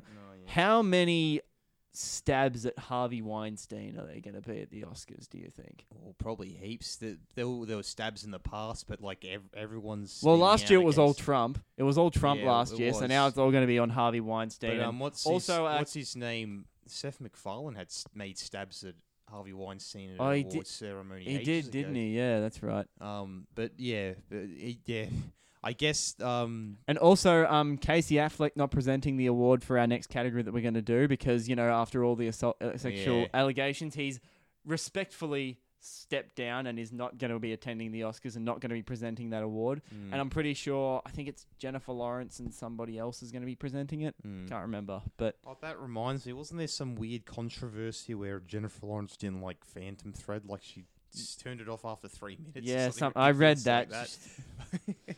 I don't that's, know. That's strange. Yeah, I think she lemon lord that movie. and Well, it was weird because uh, she said, "Oh, uh, this film sucks. Uh, couldn't even s- uh, stand." Well, there three was a minutes." reason behind it, which I can't exactly remember. And then but was- people, then a lot of people got were really mad at that. And then she's just like, "Oh, I, I apologize. Phantom Thread is good." Anyway, uh, best actress in a leading role, which Casey Affleck will not be presenting tomorrow night in, Mm. in the US, I guess. That will not be presenting tomorrow at the awards ceremony. So we've got Sally Hawkins for The Shape of Water, Frances McDormand for Three Billboards, Margot Robbie in I Tonya, Saoirse Ronan in Lady Bird, and the annual Meryl Streep uh, nomination for The she Post. can't win. She can't. The she can't Post win for the post. Here's the thing: the post is an ensemble performance because that Mm. movie has an incredible cast, and she's good. Like she's great as always, but Oscar worthy? No, absolutely not. You know what? Yeah, get her out of this one and put Je- Jessica Chastain in this category for Molly's Game. She was absolutely was she good great. again? She is very good. Well, she was You- snubbed you- last year for Miss Sloane. yeah, that's right. and I was she going was to snubbed mention that again. you really liked her in uh, Sloane last Yeah, year. Miss. She was excellent in Miss Sloane, and I guess you could put Amy Adams in her place last year as well. Like either of those for two. E- either of either of the really attractive redhead actresses put in either Amy Adams or um They Jessica have something against redheads, I think. I think so. Yeah. Well, no, Emma Stone won last year. Oh yeah.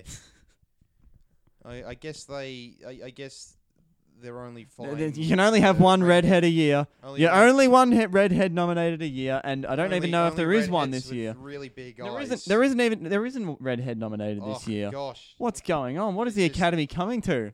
they they're being. Uh, Redhead lives matter. Yeah, they're, they're excluding redheads now. Oh, how dare they? Oh, unbelievable.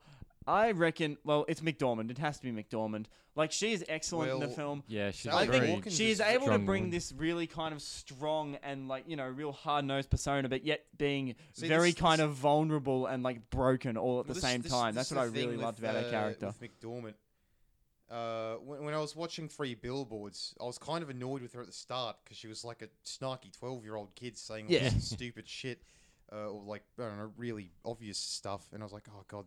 She, I hope I, I hope she's not like this for the whole film. Otherwise, I'm And just going to yeah, be she annoyed actually the whole goes time. through. But but she changes and and she become and her Yeah. character becomes more human and you're right, vulnerable. Also, while what- still uh, uploading this. What I didn't really understand about Three Billboards is that for the third act, her character kind of takes a back seat. yeah, Yeah. for for Rockwell, but I, I that didn't really. bother And me 'cause- also 'cause Dinklage, the way- Dinklage just showing up in the last. Like, I mean, Oh he yeah. here's the thing. I think Dink- what they Dink- did it was, oh god, we've we've so okay, so we've cast Peter Dinklage. We're about to hit the third act, and he's only been in the movie for two minutes. I don't know, just chuck him in the third act. Yeah, it was a bit. Random. And having this big monologue, I'm like, Look- you're not a character in this movie. he didn't need to be there. That's just McDonagh being weird because he likes He likes making midgets. midget jokes. He likes midgets, so he just threw him in there. He- Be- he- because oh wait, no, he's not. Martin. He's not in. Is he in one of? Is he in? Is he in, in Bruges? Who? P- Is Uh, Peter Dinklage in Bruges? No, that's a different midget. Oh, that's think. right. That's right. Yeah, th- Sorry. Um, yeah, it's just he's just weird. But anyway, for this one, I want Sally Hawkins to win. She is amazing in The Shape of Water. The f- the, ama- the amount Sally of emotion and win. also just the phys- her physical performance, which is what it mostly is as well, Mm. without actually saying anything apart from the fantasy sequence where she sings.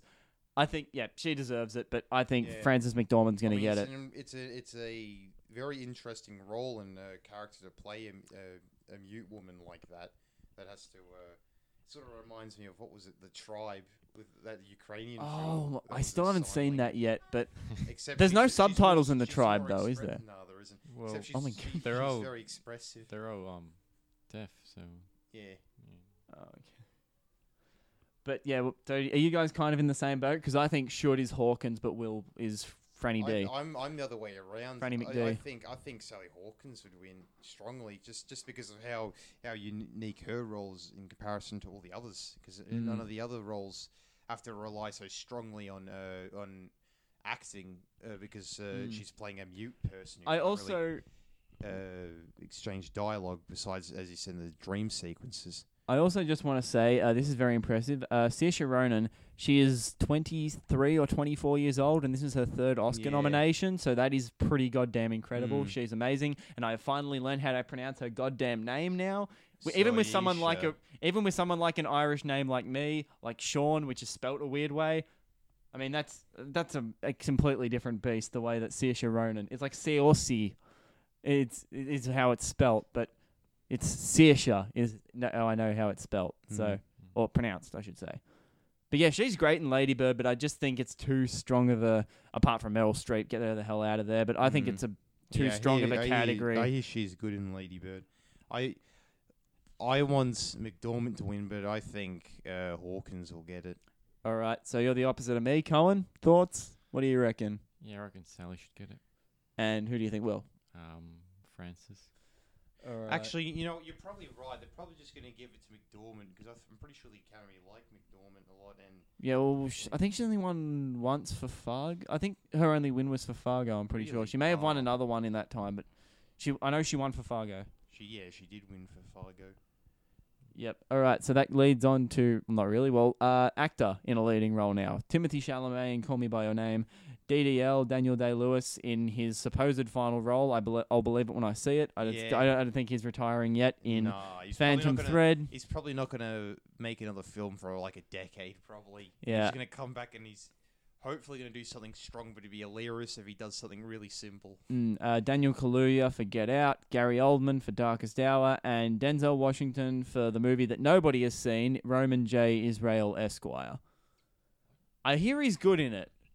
Like I love Denzel, but that movie has not got a scheduled release date here in Australia, and because I don't like pirating stuff, there's really no way I can watch it until I can find one. And I really thought that Sony would be releasing it in Australia now because it's getting Oscar attention for Denzel, but all right, but honestly, I think Oldman's got it just because he is good in the, in the dark in Darkest Hour. Don't get me wrong there. He is very very good. He absolutely just he's so chameleonic in the way that he just portrayed Winston Churchill. Yeah, But I I mean, I would love I hear, I hear he's very good in um, uh, Darkest Hour. Gary Oldman. Gary Oldman's a good actor It is- as well. It is a little cartoonish though, but I guess that was kind of like the persona of Winston Churchill. I mean, he was a very serious man and like Mm. he is v- overacting a lot, but like I think it was it was quite serious, but it did feel like a bit much at some points though. I, I could definitely see that it being uh, this uh, sort of Oscar. I think it might be like for a body of work, like you know, kind of like what, what uh, for the Revenant with Leo. Like they finally gave it to him after a while to, Yeah, you know, I kind of see- I could celebrating see a it. body of I work could more see it. than the actual film. Yeah, But I want Timothy Chalamet, either Chalamet or Day Lewis to win for this one. I think that I think Day Lewis should win. I Will think, win. I think Day Lewis should and win. because it's so much different to a lot of the stuff that Day Lewis has actually done. Like yeah, whenever I you- mean, y- a lot of his roles, seem There to- he doesn't really do roles where they're too similar to Yeah, past no. ones. Well, here's the thing. Whenever you watch a film with Daniel Day Lewis in there, you're not like, oh, that's Daniel Day Lewis. It's like, oh, okay, Yeah, he's that that's the Ren- that's character. Reynolds Woodcock, or Yeah. oh, that's Bill the Butcher. Yeah, You see, like those kind of yeah, Yeah. Every every role that he does is absolutely different, and I love the fact that he always chooses, and that he's he only ever does like a film every couple of years, mm. or again another film. We'll be like, But it oh, that's takes him a- Abraham Lincoln. It takes him a while to recover when when uh, ever since he's been doing super method actor Mm. acting. Um, well, I He he's been he's been in a bad mo- he's been in bad movies, but he hasn't been bad in them. yeah, like he was I- in that, what mu- those- that some of his- musical remake of Eight and a Half. It's called Nine. I'm pretty sure it was. it was like a musical called Nine, and apparently it was shit. But Daniel Day Lewis was in it. remake of Eight and a Half, like the Fellini film. Mm. It was called Nine. I'm not sure. I think it's somewhat inspired by Eight and a Half, but I'm pretty was sure he, wait, was he in that? he was in it. Yeah. I don't know who made it, but apparently it wasn't very good. But it, he was good in that, was he? Mm. Mm, that's weird. I think he got a Globe nomination, but not an Oscar one. But anyway, I I'd love to see Timothy Chalamet get up though. I think he really. I think him and Armie Hammer, who I think may have also been snubbed. I mean, if it wasn't for um, Woody Harrelson, I think you could also put um, Armie Hammer in there for Call Me by I Your don't Name. know, I didn't find. I think Timothy Chalamet was the strongest. Out Yeah, of the two, and easily Also, um, screen time. he had So I to. didn't find. I didn't find the romance to be strongly Oh, convincing at and- times. Oh, another just for supporting actor as well, Michael Stuhlbarg for either Shape of Water or um or Call Me by Your Name. I think he could have been nominated for either of those Mm. because he is excellent in both of those films. Mm. I mean, yeah, the monologue he has towards the end of Call Me by Your Name is just. Oh, it's a bit cheesy. You really thought so? Yeah. I was. I thought it was absolutely captivating. I was. It was great. And yeah, I think he has a. By Your Name is still I think he has an absolutely really interesting arc in The Shape of Water too. You know, as like this uh, Soviet spy that's Yeah. like he he's got this job, but like you know he wants to further study this creature, so that's why he helps um like uh uh what's her face, Sally Hawkins and her cause and things like that. So I really like it, but yeah, I'm gonna say should is Chalamet, but Gary Oldman's got this in the bag. I think he's won every other I, award, and I Oh, yeah, think I definitely gonna. think Oldman's going to win for Darkest Hour, but I want uh, Daniel Day Lewis to win. For Yeah, I want Day. Lewis. because uh, his performance uh, was very subtle. I thought, with uh, the way, um, uh, as as you said, uh, you thought that his character had Asperger's syndrome. Yeah, I, I noticed that very Mm. quickly because I- you know I could actually he's very that in his he's very he's very picky. Has all those Yeah, mannerisms. Like if anyone, he, he he always sticks to a certain like schedule, and if something's just a little bit off, Yeah. Like that moment where like he com- like he's Yeah, trying when to, he comes when he comes home Wait, and and, he, and uh, she's waiting for him, and yeah, then yeah, he's, he's lovely. she's made him prepared dinner. and he's just like, yeah, Where's my sister? And Yeah, he's like panicking. it has like, a How dare weirdly you ambush? Like he, he thought that Yeah, like he- she was trying to You uh, ambushed me. mm. like uh, attack him. Uh, but but no, she was trying to make this very romantic gesture. yeah, Yeah, and how exactly. picky he was with his food. I, uh, I'll just also say, just uh, no spoilers for Phantom Thread, but what did you guys think of the ending of Phantom Thread? A lot of people don't like it. I actually, Really, I like. I think the ending's fine. I think it, it kind of, yeah, it, encaps- it encapsulates the film quite nicely, though. I think As it's like, fine. you know- He- but what what what I don't really like is that what's kind of weird is that the film. It's it's it's it, it, it's as if it was narrated like sh- uh, because um what's her name uh, the Vicky love Krieps? interest yeah she's being interviewed at the beginning so she's Yeah. like retelling all the, I thought that that aspect was pointless they could've Yeah, it was just, a weird framing device to a- start a the weird- movie with, I yeah. thought it pointless leads framing somewhere device. else, but it I thought it was going to lead to like his eventual death but it didn't it was super strange Well, I don't know why they bothered with that all right, we'll talk about more of that off mic at the end of it. But uh, the last two categories Best Director, as soon as I find it on this sheet. So we've got Christopher Nolan for Get Out, um, for, not for Get Out, for Dunkirk, uh, Jordan Peele for Get Out, Greta Gerwig for Lady Bird, Fan, uh, PTA for Phantom Thread, and uh, Guillermo del Toro for The Shape of Water. I'm happy with any of those nominees winning. mm, Del I- Toro. Yeah, I think Del Toro is going to win, though. He. I, I, I, want, I think I want Toro. PTA to win. You want PTA to win? PTA should Has he won win. best? Dir- did he win best director for There Will Be Blood, or was that the Coen Brothers for No Country for I Old Men? think Because that was the Coen- same year. I think the Coen brothers won that. I, I actually Okay. can't remember. Uh, didn't they both win four, or was I'm There Will Be not Blood three? sure. Well, the, you guys keep talking. I reckon Dunkirk, like just the sheer scale of that film, I think that it could. As I said, I'm happy with all I these films like, winning. I but- like that Dunkirk's different from the from most of Nolan's other films, although I still don't. I don't find it particularly strong in comparison to the to uh, uh, the other nominations. I, I, I definitely think uh, Phantom Thread's a lot better. What what were the others? Uh, there was the Lady other Bird, nominations. There's Lady. Bird. There is Get Out. There is Shape of Water and Dunkirk. Yeah, see, Shape of Water and um, and Phantom Thread, I could easily say, in, be- in my opinion, better than Dunkirk.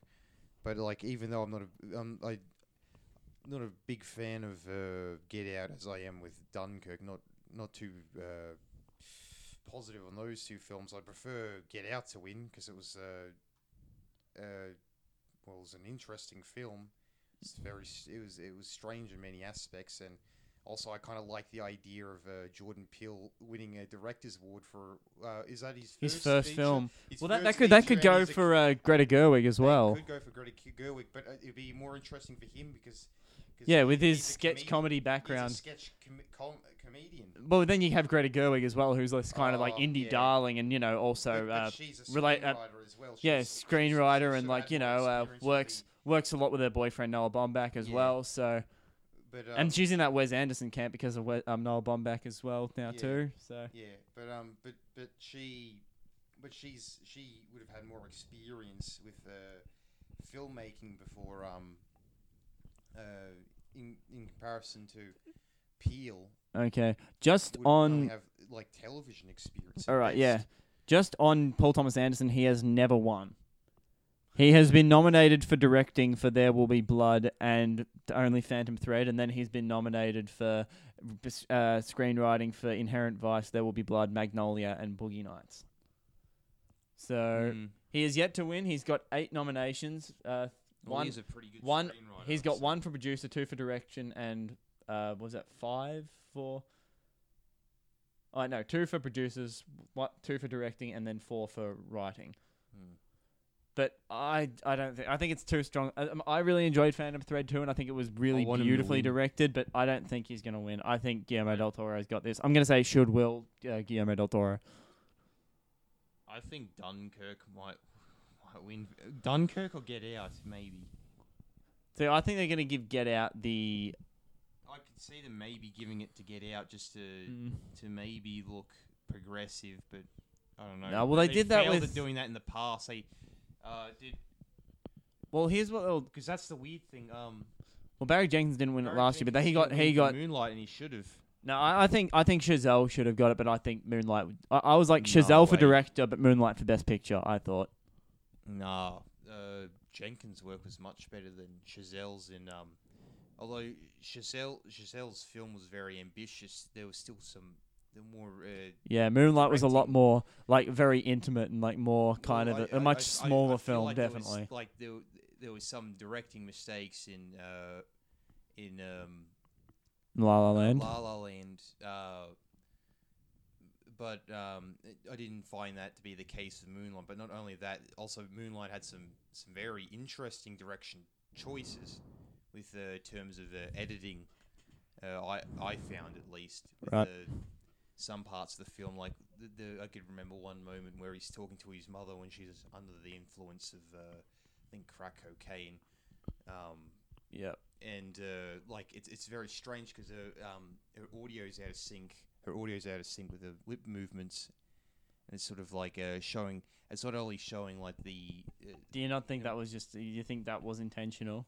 I I think wait wait wasn't it intentional? Or it could have just been a. It could have been an mistake. It accident. could have just been a continuity mistake or like a Oh, could lazy work from the sound uh, team. I- but I don't think I think it was intentional. I don't know. I'll have to. Re- I really need to wa- rewatch Moonlight. I haven't seen it in almost over a year now. I haven't seen it since I, I think saw it it. was intentional. I haven't seen it since I saw it at the sh- cinema. It should have sort of shows like this weird drug hazed uh, disconnect between her and, her, and and his son.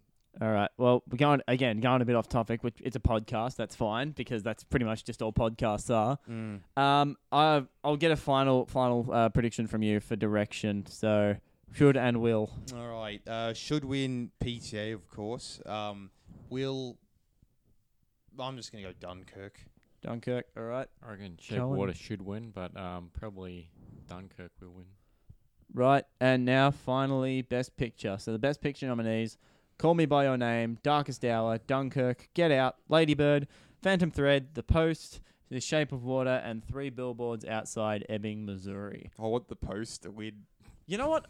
I actually really like The Post, and I'm. I haven't seen the post. I, I, I think it's worthy of a nomination for Best Picture, but uh, I, it won't win. It won't win. I, I just find I just I just find it funny when uh, like uh, Steven Spielberg is, he's been making a lot of these uh, serious uh, dramas that are like uh, they mo- they're usually based off um, some real life event. I Yeah. don't know if the post is the post. Yes. based?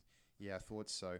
Um, Well, I'll, I will say though, no spoilers, but the ending of The Post is really, really silly, like Oh, really God. dumb. But like, it's because it almost, it's almost like it would should have been like a stinger scene almost. yeah. It was like, oh, the, it was, it was, it was dumb. But. I reckon Lady Bird should win.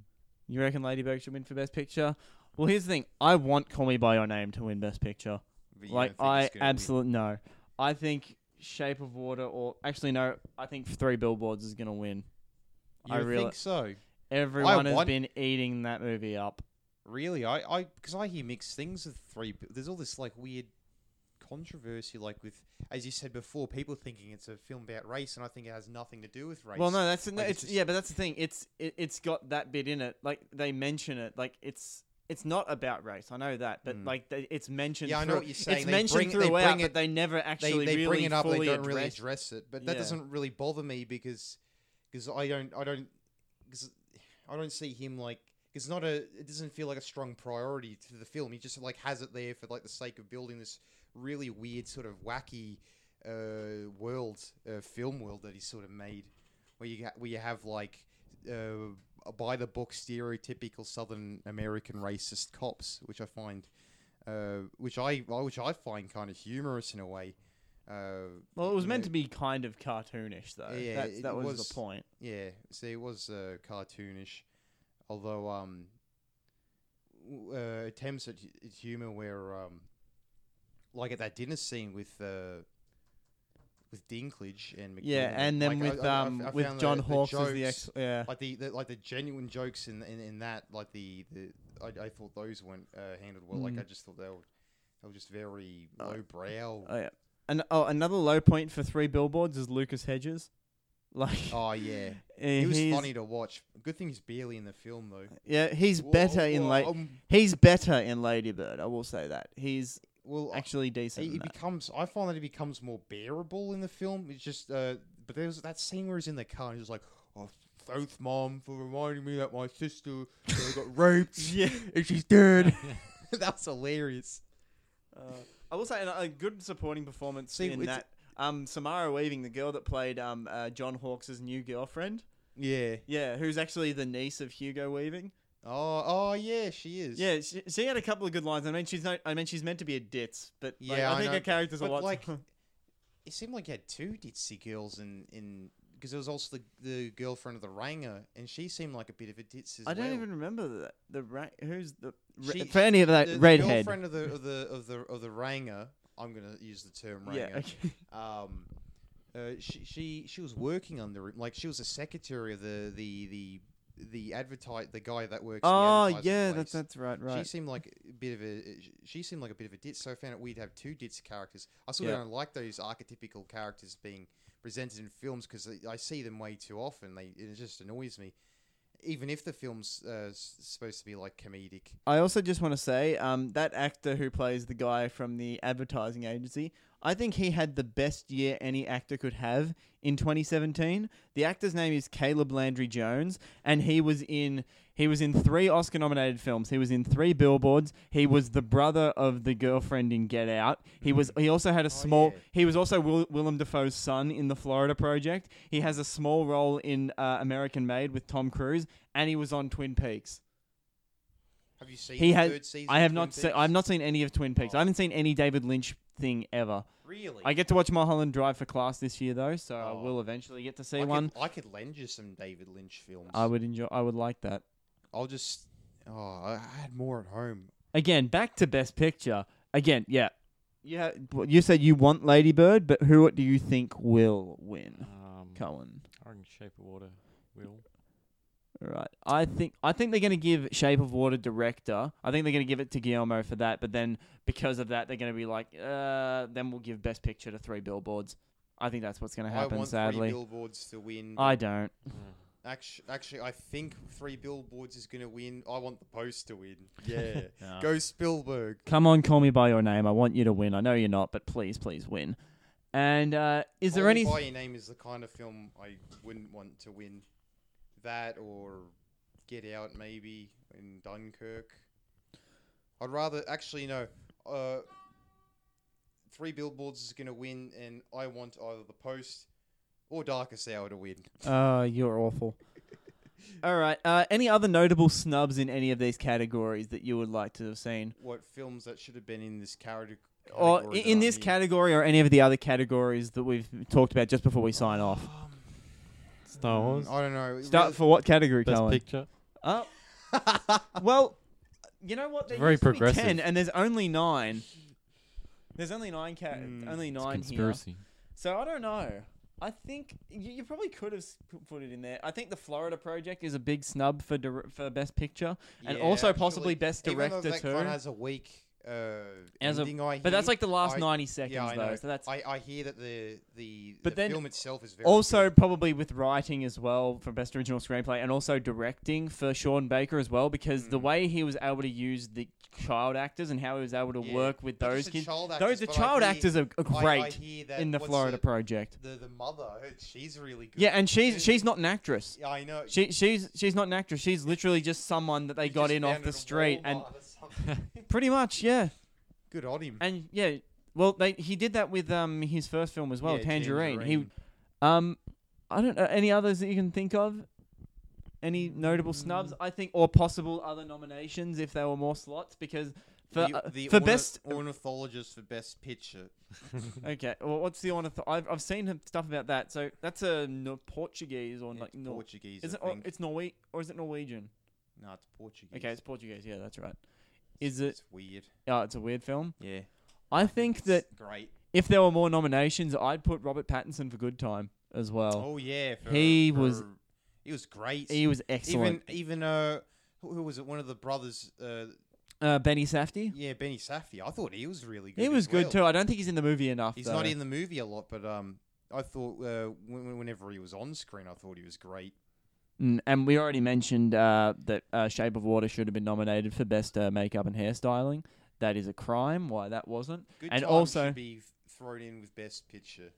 Yeah, also, if you're one of those people that think that Wonder Woman should have been nominated for Best Picture, you don't know anything about movies. I'm sorry. And you obviously don't go out of your way to watch anything other than comic book movies, so your opinion on film doesn't really matter. Sorry. I want Wonder Woman. I want Justice League. Just Justice League Best Picture. Oh, yeah. Speaking of which, did you guys see that Mother got Razzie nominations? Like, No, I'm it's not got a surprised. bunch of. But why?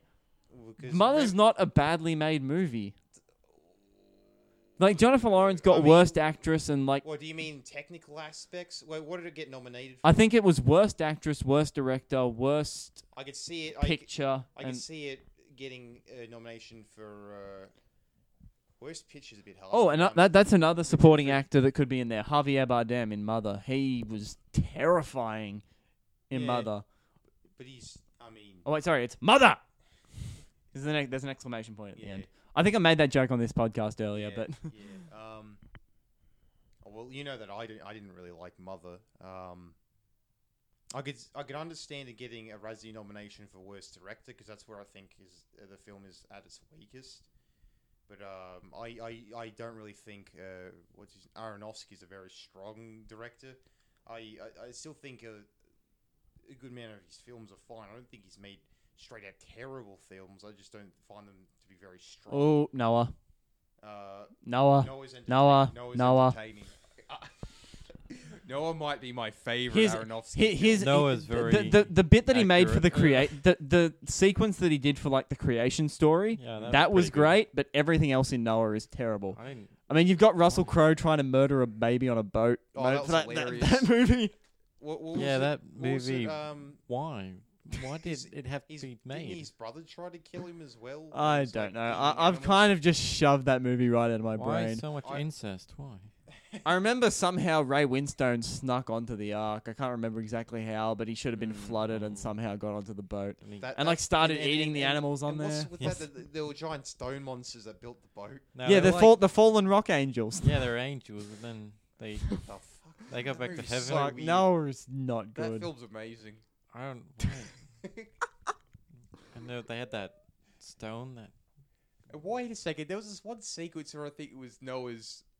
Like this is him telling a story. I think it was like Noah's uh, grandfather or something. He was supposed to be this super badass. I don't know uh, who was. Oh, He was supposed to be. It was He was supposed like to be a- some kind of weird champion of Israel or.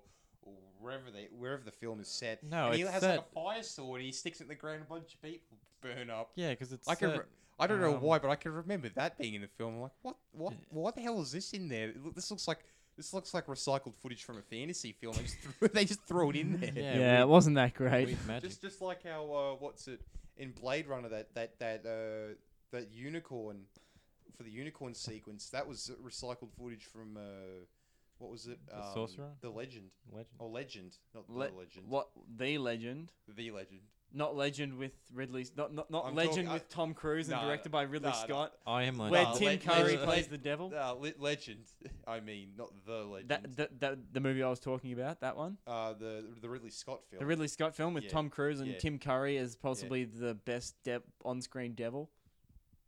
Mm, I don't know. I mean, he's In terms he's- of looks, he's in the terms best of devil. appearance, he's the best. I actually yes. kind of like Legend though. Legend's fine. Pe- people either know that as like the film Tom Cruise did before Top Gun, or the film Ridley Scott did after Alien. Yeah, It's not really known as its own thing, yeah. but I like it. I like it. And yeah, I Tim mean, Curry uh, is uh, brilliant in that movie. At least its uh, production design is very nice. Mm, and makeup And as well. I think. I think it won for best makeup actually, Did- oh, or it was at, it was at least nominated, and to finally get it back around to Oscars. So I don't think we can think of any more big snubs. I mentioned uh, uh, what's her face, um, Jessica Chastain for best actress in Molly's Game, but I think that just about sums it up. So um, hopefully, uh, if you have any Oscar ballots, maybe this may have been some help to you, or if maybe just don't listen to us at all because we may get all of these completely wrong. mm. So I hope we do get them all wrong. yeah, that just, was just just so like for once we just get really interesting results out of the nom- selection of nominations we have. Yeah, exactly. So I reckon we'll wrap it up right there, fellas. Thank you very much to Eric and Cohen for joining me today. All right. Um, or, or I should say Eric and the ghost of Cohen because he was very, very quiet today. Well, I don't watch films, so I Uh, Oh, why did you hey, agree to come on the show He- then? he only so I drove you. He what was that? watch- I asked if he wanted to Hi- go. oh, did you just did you did you hit him in the back of the head? Maybe that's what you were doing. You you hit him in the back of the head. You threw him in the trunk of your car and then drove here. I drove you. He, he Oh, you drove he here. I'm the driver. Yeah, He's the driver, yeah. Right? He- oh, you held him at gunpoint. He's just my chauffeur. He- he's your Oh, so I Yeah. invited so him in. Eric's chauffeur appeared on our podcast today. Yep. Yep. Nah, Cohen's a good guy. And uh, Cohen, I'll start off with you. Do you have anything you want to plug? Anything? Are you? No? Um, nah. No, you're good. Uh, well, Not a creative type. You don't I have any reckon- platforms people can. all right. Get- I reckon Kimi no Na wa should win What was that? best film of the year. That that what was that for last year? He's I- I talking can't about your name for last year. Oh, Kimi film. no Na wa. That's right. Yeah. that Wait, isn't Uh, it, no, isn't there an- actually, I'm pretty sure it came out in the US this year, and I think it could have been nominated. So that's another big snub that could have could have happened. Man should've I And I won. need to rewatch it. Your name's a 99 cent rental on iTunes at the moment. I'm considering rewatching it, but I don't know if I can get through it again. I like, I really liked it, but I mean, the 20 different endings that that film has, or like the 20 different parts where I thought that film was going to end. I'm like, okay, about to Yeah. get up. Oh, yeah, okay, it's still going. I'm sitting down. Oh, it, oh come on. Yeah, I didn't. Re- I didn't And then really it's like, your oh, name that fucking much. Samwise Gamgee's wedding's happening now. What the hell is going on? Oi, uh, can't you uh, rec- can't you give us a suggestion for an animated film that could have been put in the animated car- Uh, category? Was a, s- a silent voice possibly could have been nominated, couldn't Yeah. it? I've heard good things about that. Yeah, it's by Kyoto Annie. Um, yeah, it was alright, but it was wasn't anything like super I- special. It was just I like thought it was. All right. A lot of people like to condensed compare it to uh, TV um, your anime. name, and I thought it was. Is, worse, is Cohen uh, the our resident weeb for this program? basically indeed. if if we if we want to hear Great. the the Japanese animation. Re- resident Uh, anime, uh, opinion. resident anime expert slash weeb Cohen Garlic Trees. Yep. It's a, it's a good title. Actually, I, I forgot. You mentioned Twin Peaks earlier. That that should be there for best picture. You know, because some people It's a series. I know, but uh, when you ask Are you gonna some- say Fire Walk with Me should have been nominated? Retroactively nominated for best picture?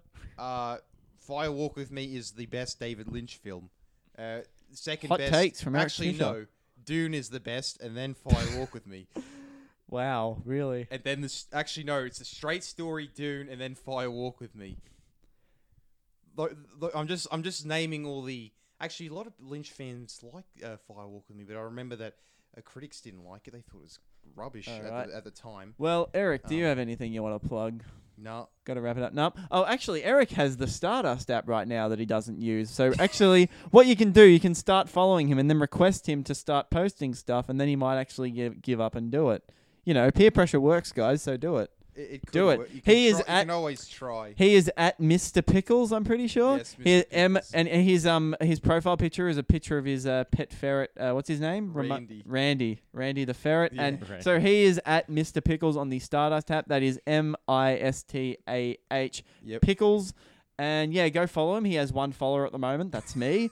and uh, I also, I'm actually, you can follow my Stardust as well. I'm at Sean Coates. That is with a cap. That's just my name with a capital S and a capital C. And at the moment, I'm doing a series of reactions where I am chronicling all the films that I have to watch for film school. So I'm doing one of those every couple of days. So make sure to keep up, keep up, and download the Stardust app from the Google Play Store or app or the App Store and uh, sign up and follow me and I will if you if your reactions are good enough I'll follow you back. And also for this show, I mean, thank you very much for listening again. And if you like this, uh, you can like our Facebook page at Another Bloody Movie Podcast. You can follow us on Twitter at Another Bloody no AB Movie Podcast. We are at AB Movie Podcast on Twitter. We are at Another Bloody Movie Pod on Instagram. Those accounts are fairly inactive, but if I start getting more followers, I'll make them more active again. You can also follow me on Letterboxd at letterbox.com forward slash Sean Coates. Uh, uh, you're also on Letterbox Yeah, too, am. Eric. Um, do you want Um, to plug that? Uh, Is it still Four Salos as your favorite films listed there? Uh, no, not anymore. I don't know what. I think it's. uh, I think it's a bunch of clown films. I think I have the day the. Cr- Wait, what was it? you have Killer Clowns from Outer Space. No, I have. you have 31 from no, Rob I have Zombie. the, the the Bergman clown film. I have. Uh, what is it? This uh, Spanish clown. I can't remember the name. The Last Circus. Have that. have that on there. you have um, It. No, I don't have it. I. uh, have another clown film, but I can't. Killer remember. Clowns from But, Space. but I have I have I have a film, uh, just as a joke, or it would obviously be a joke if you know about this. I think it's the day the crown the cl- crown the day the clown cried. Um, what is what is a film that? no one's ever seen, or maybe Th- and uh, no one will ever see? Well, it's it, I'm pretty sure the film's been dest- was never completed. Oh, really? probably, or it was it was destroyed. I think so. You, you Yikes. can only find like bits of footage. I think you can only find as much as maybe half an hour of total of footage uh, to reassemble a, a film that I think was uh, just under two hours. Um, That's ridiculous. oh, it's it's very interesting the making of the cr- of of the the day the crown the clown uh, cried because it was a film that was uh, made by Jerry Lewis, the comedian. oh, was it really? Yeah, and he wanted. He, in, in the day the clown cried is uh, very ambitious because it's Holocaust uh, fiction, and it, er, and it was really weird because um, I think it was supposed to be a straight drama, but then Jerry Lewis wanted to put some humor in it, and then he sort of got. He was sort of verging to like this strange territory where he was making uh, jokes in a, with a Holocaust setting. So it would, it, like the film, the, the the film would have made a lot of people uncomfortable, I guess, if they watched it, or just like that that idea just seems very very ballsy. All right. Well, uh, if wish- if people do want to follow Eric on uh, the letterbox, since he's not going to plug it, I'll plug it for him. Uh, it is uh, admin at Anton's Films. Yes. So you search that. I'm not quite sure if that's going to be the uh, thing, but just go on the letterbox website and search that I, I have a poster of Salo as my profile picture. he does too. That is disturbing. It's a very good poster though. Wow. And if you want to watch some weird films that you've never heard of and you will never see, go to like uh, Eric's Letterbox because, and he doesn't rate films because you know the Oh, establishment I, I have because the establishment doesn't own him. yes, but I uh, well that's untrue because I do have some films that I, I only give films five stars and those are the best films. And that was nothing but trouble, Uh, yeah, one of those is which we've discussed on a previous episode. so Uh, go I look that up. Batman vs Superman is also there. No, Um, come on. Yeah. Go. All right. As for the rest of my plugs, I'm going to cut off Eric right there. Uh, you can follow my personal Twitter and Instagram account, which is both at SeanHub underscore. That is S E A N H U B underscore. All of these links, if you're listening to this on SoundCloud, which if you are, please follow us on SoundCloud, or if you're listening on iTunes, please subscribe to us over there. If you're listening to this on SoundCloud, all of the links to all of these plugs are right on the right hand side, so go check them out there. Thank you very much to Eric Tischer and Cohen Garlic Treese once again for joining me on this Oscars episode. Yep. Hope all our predictions were right. Actually, I hope mine are right, so I can.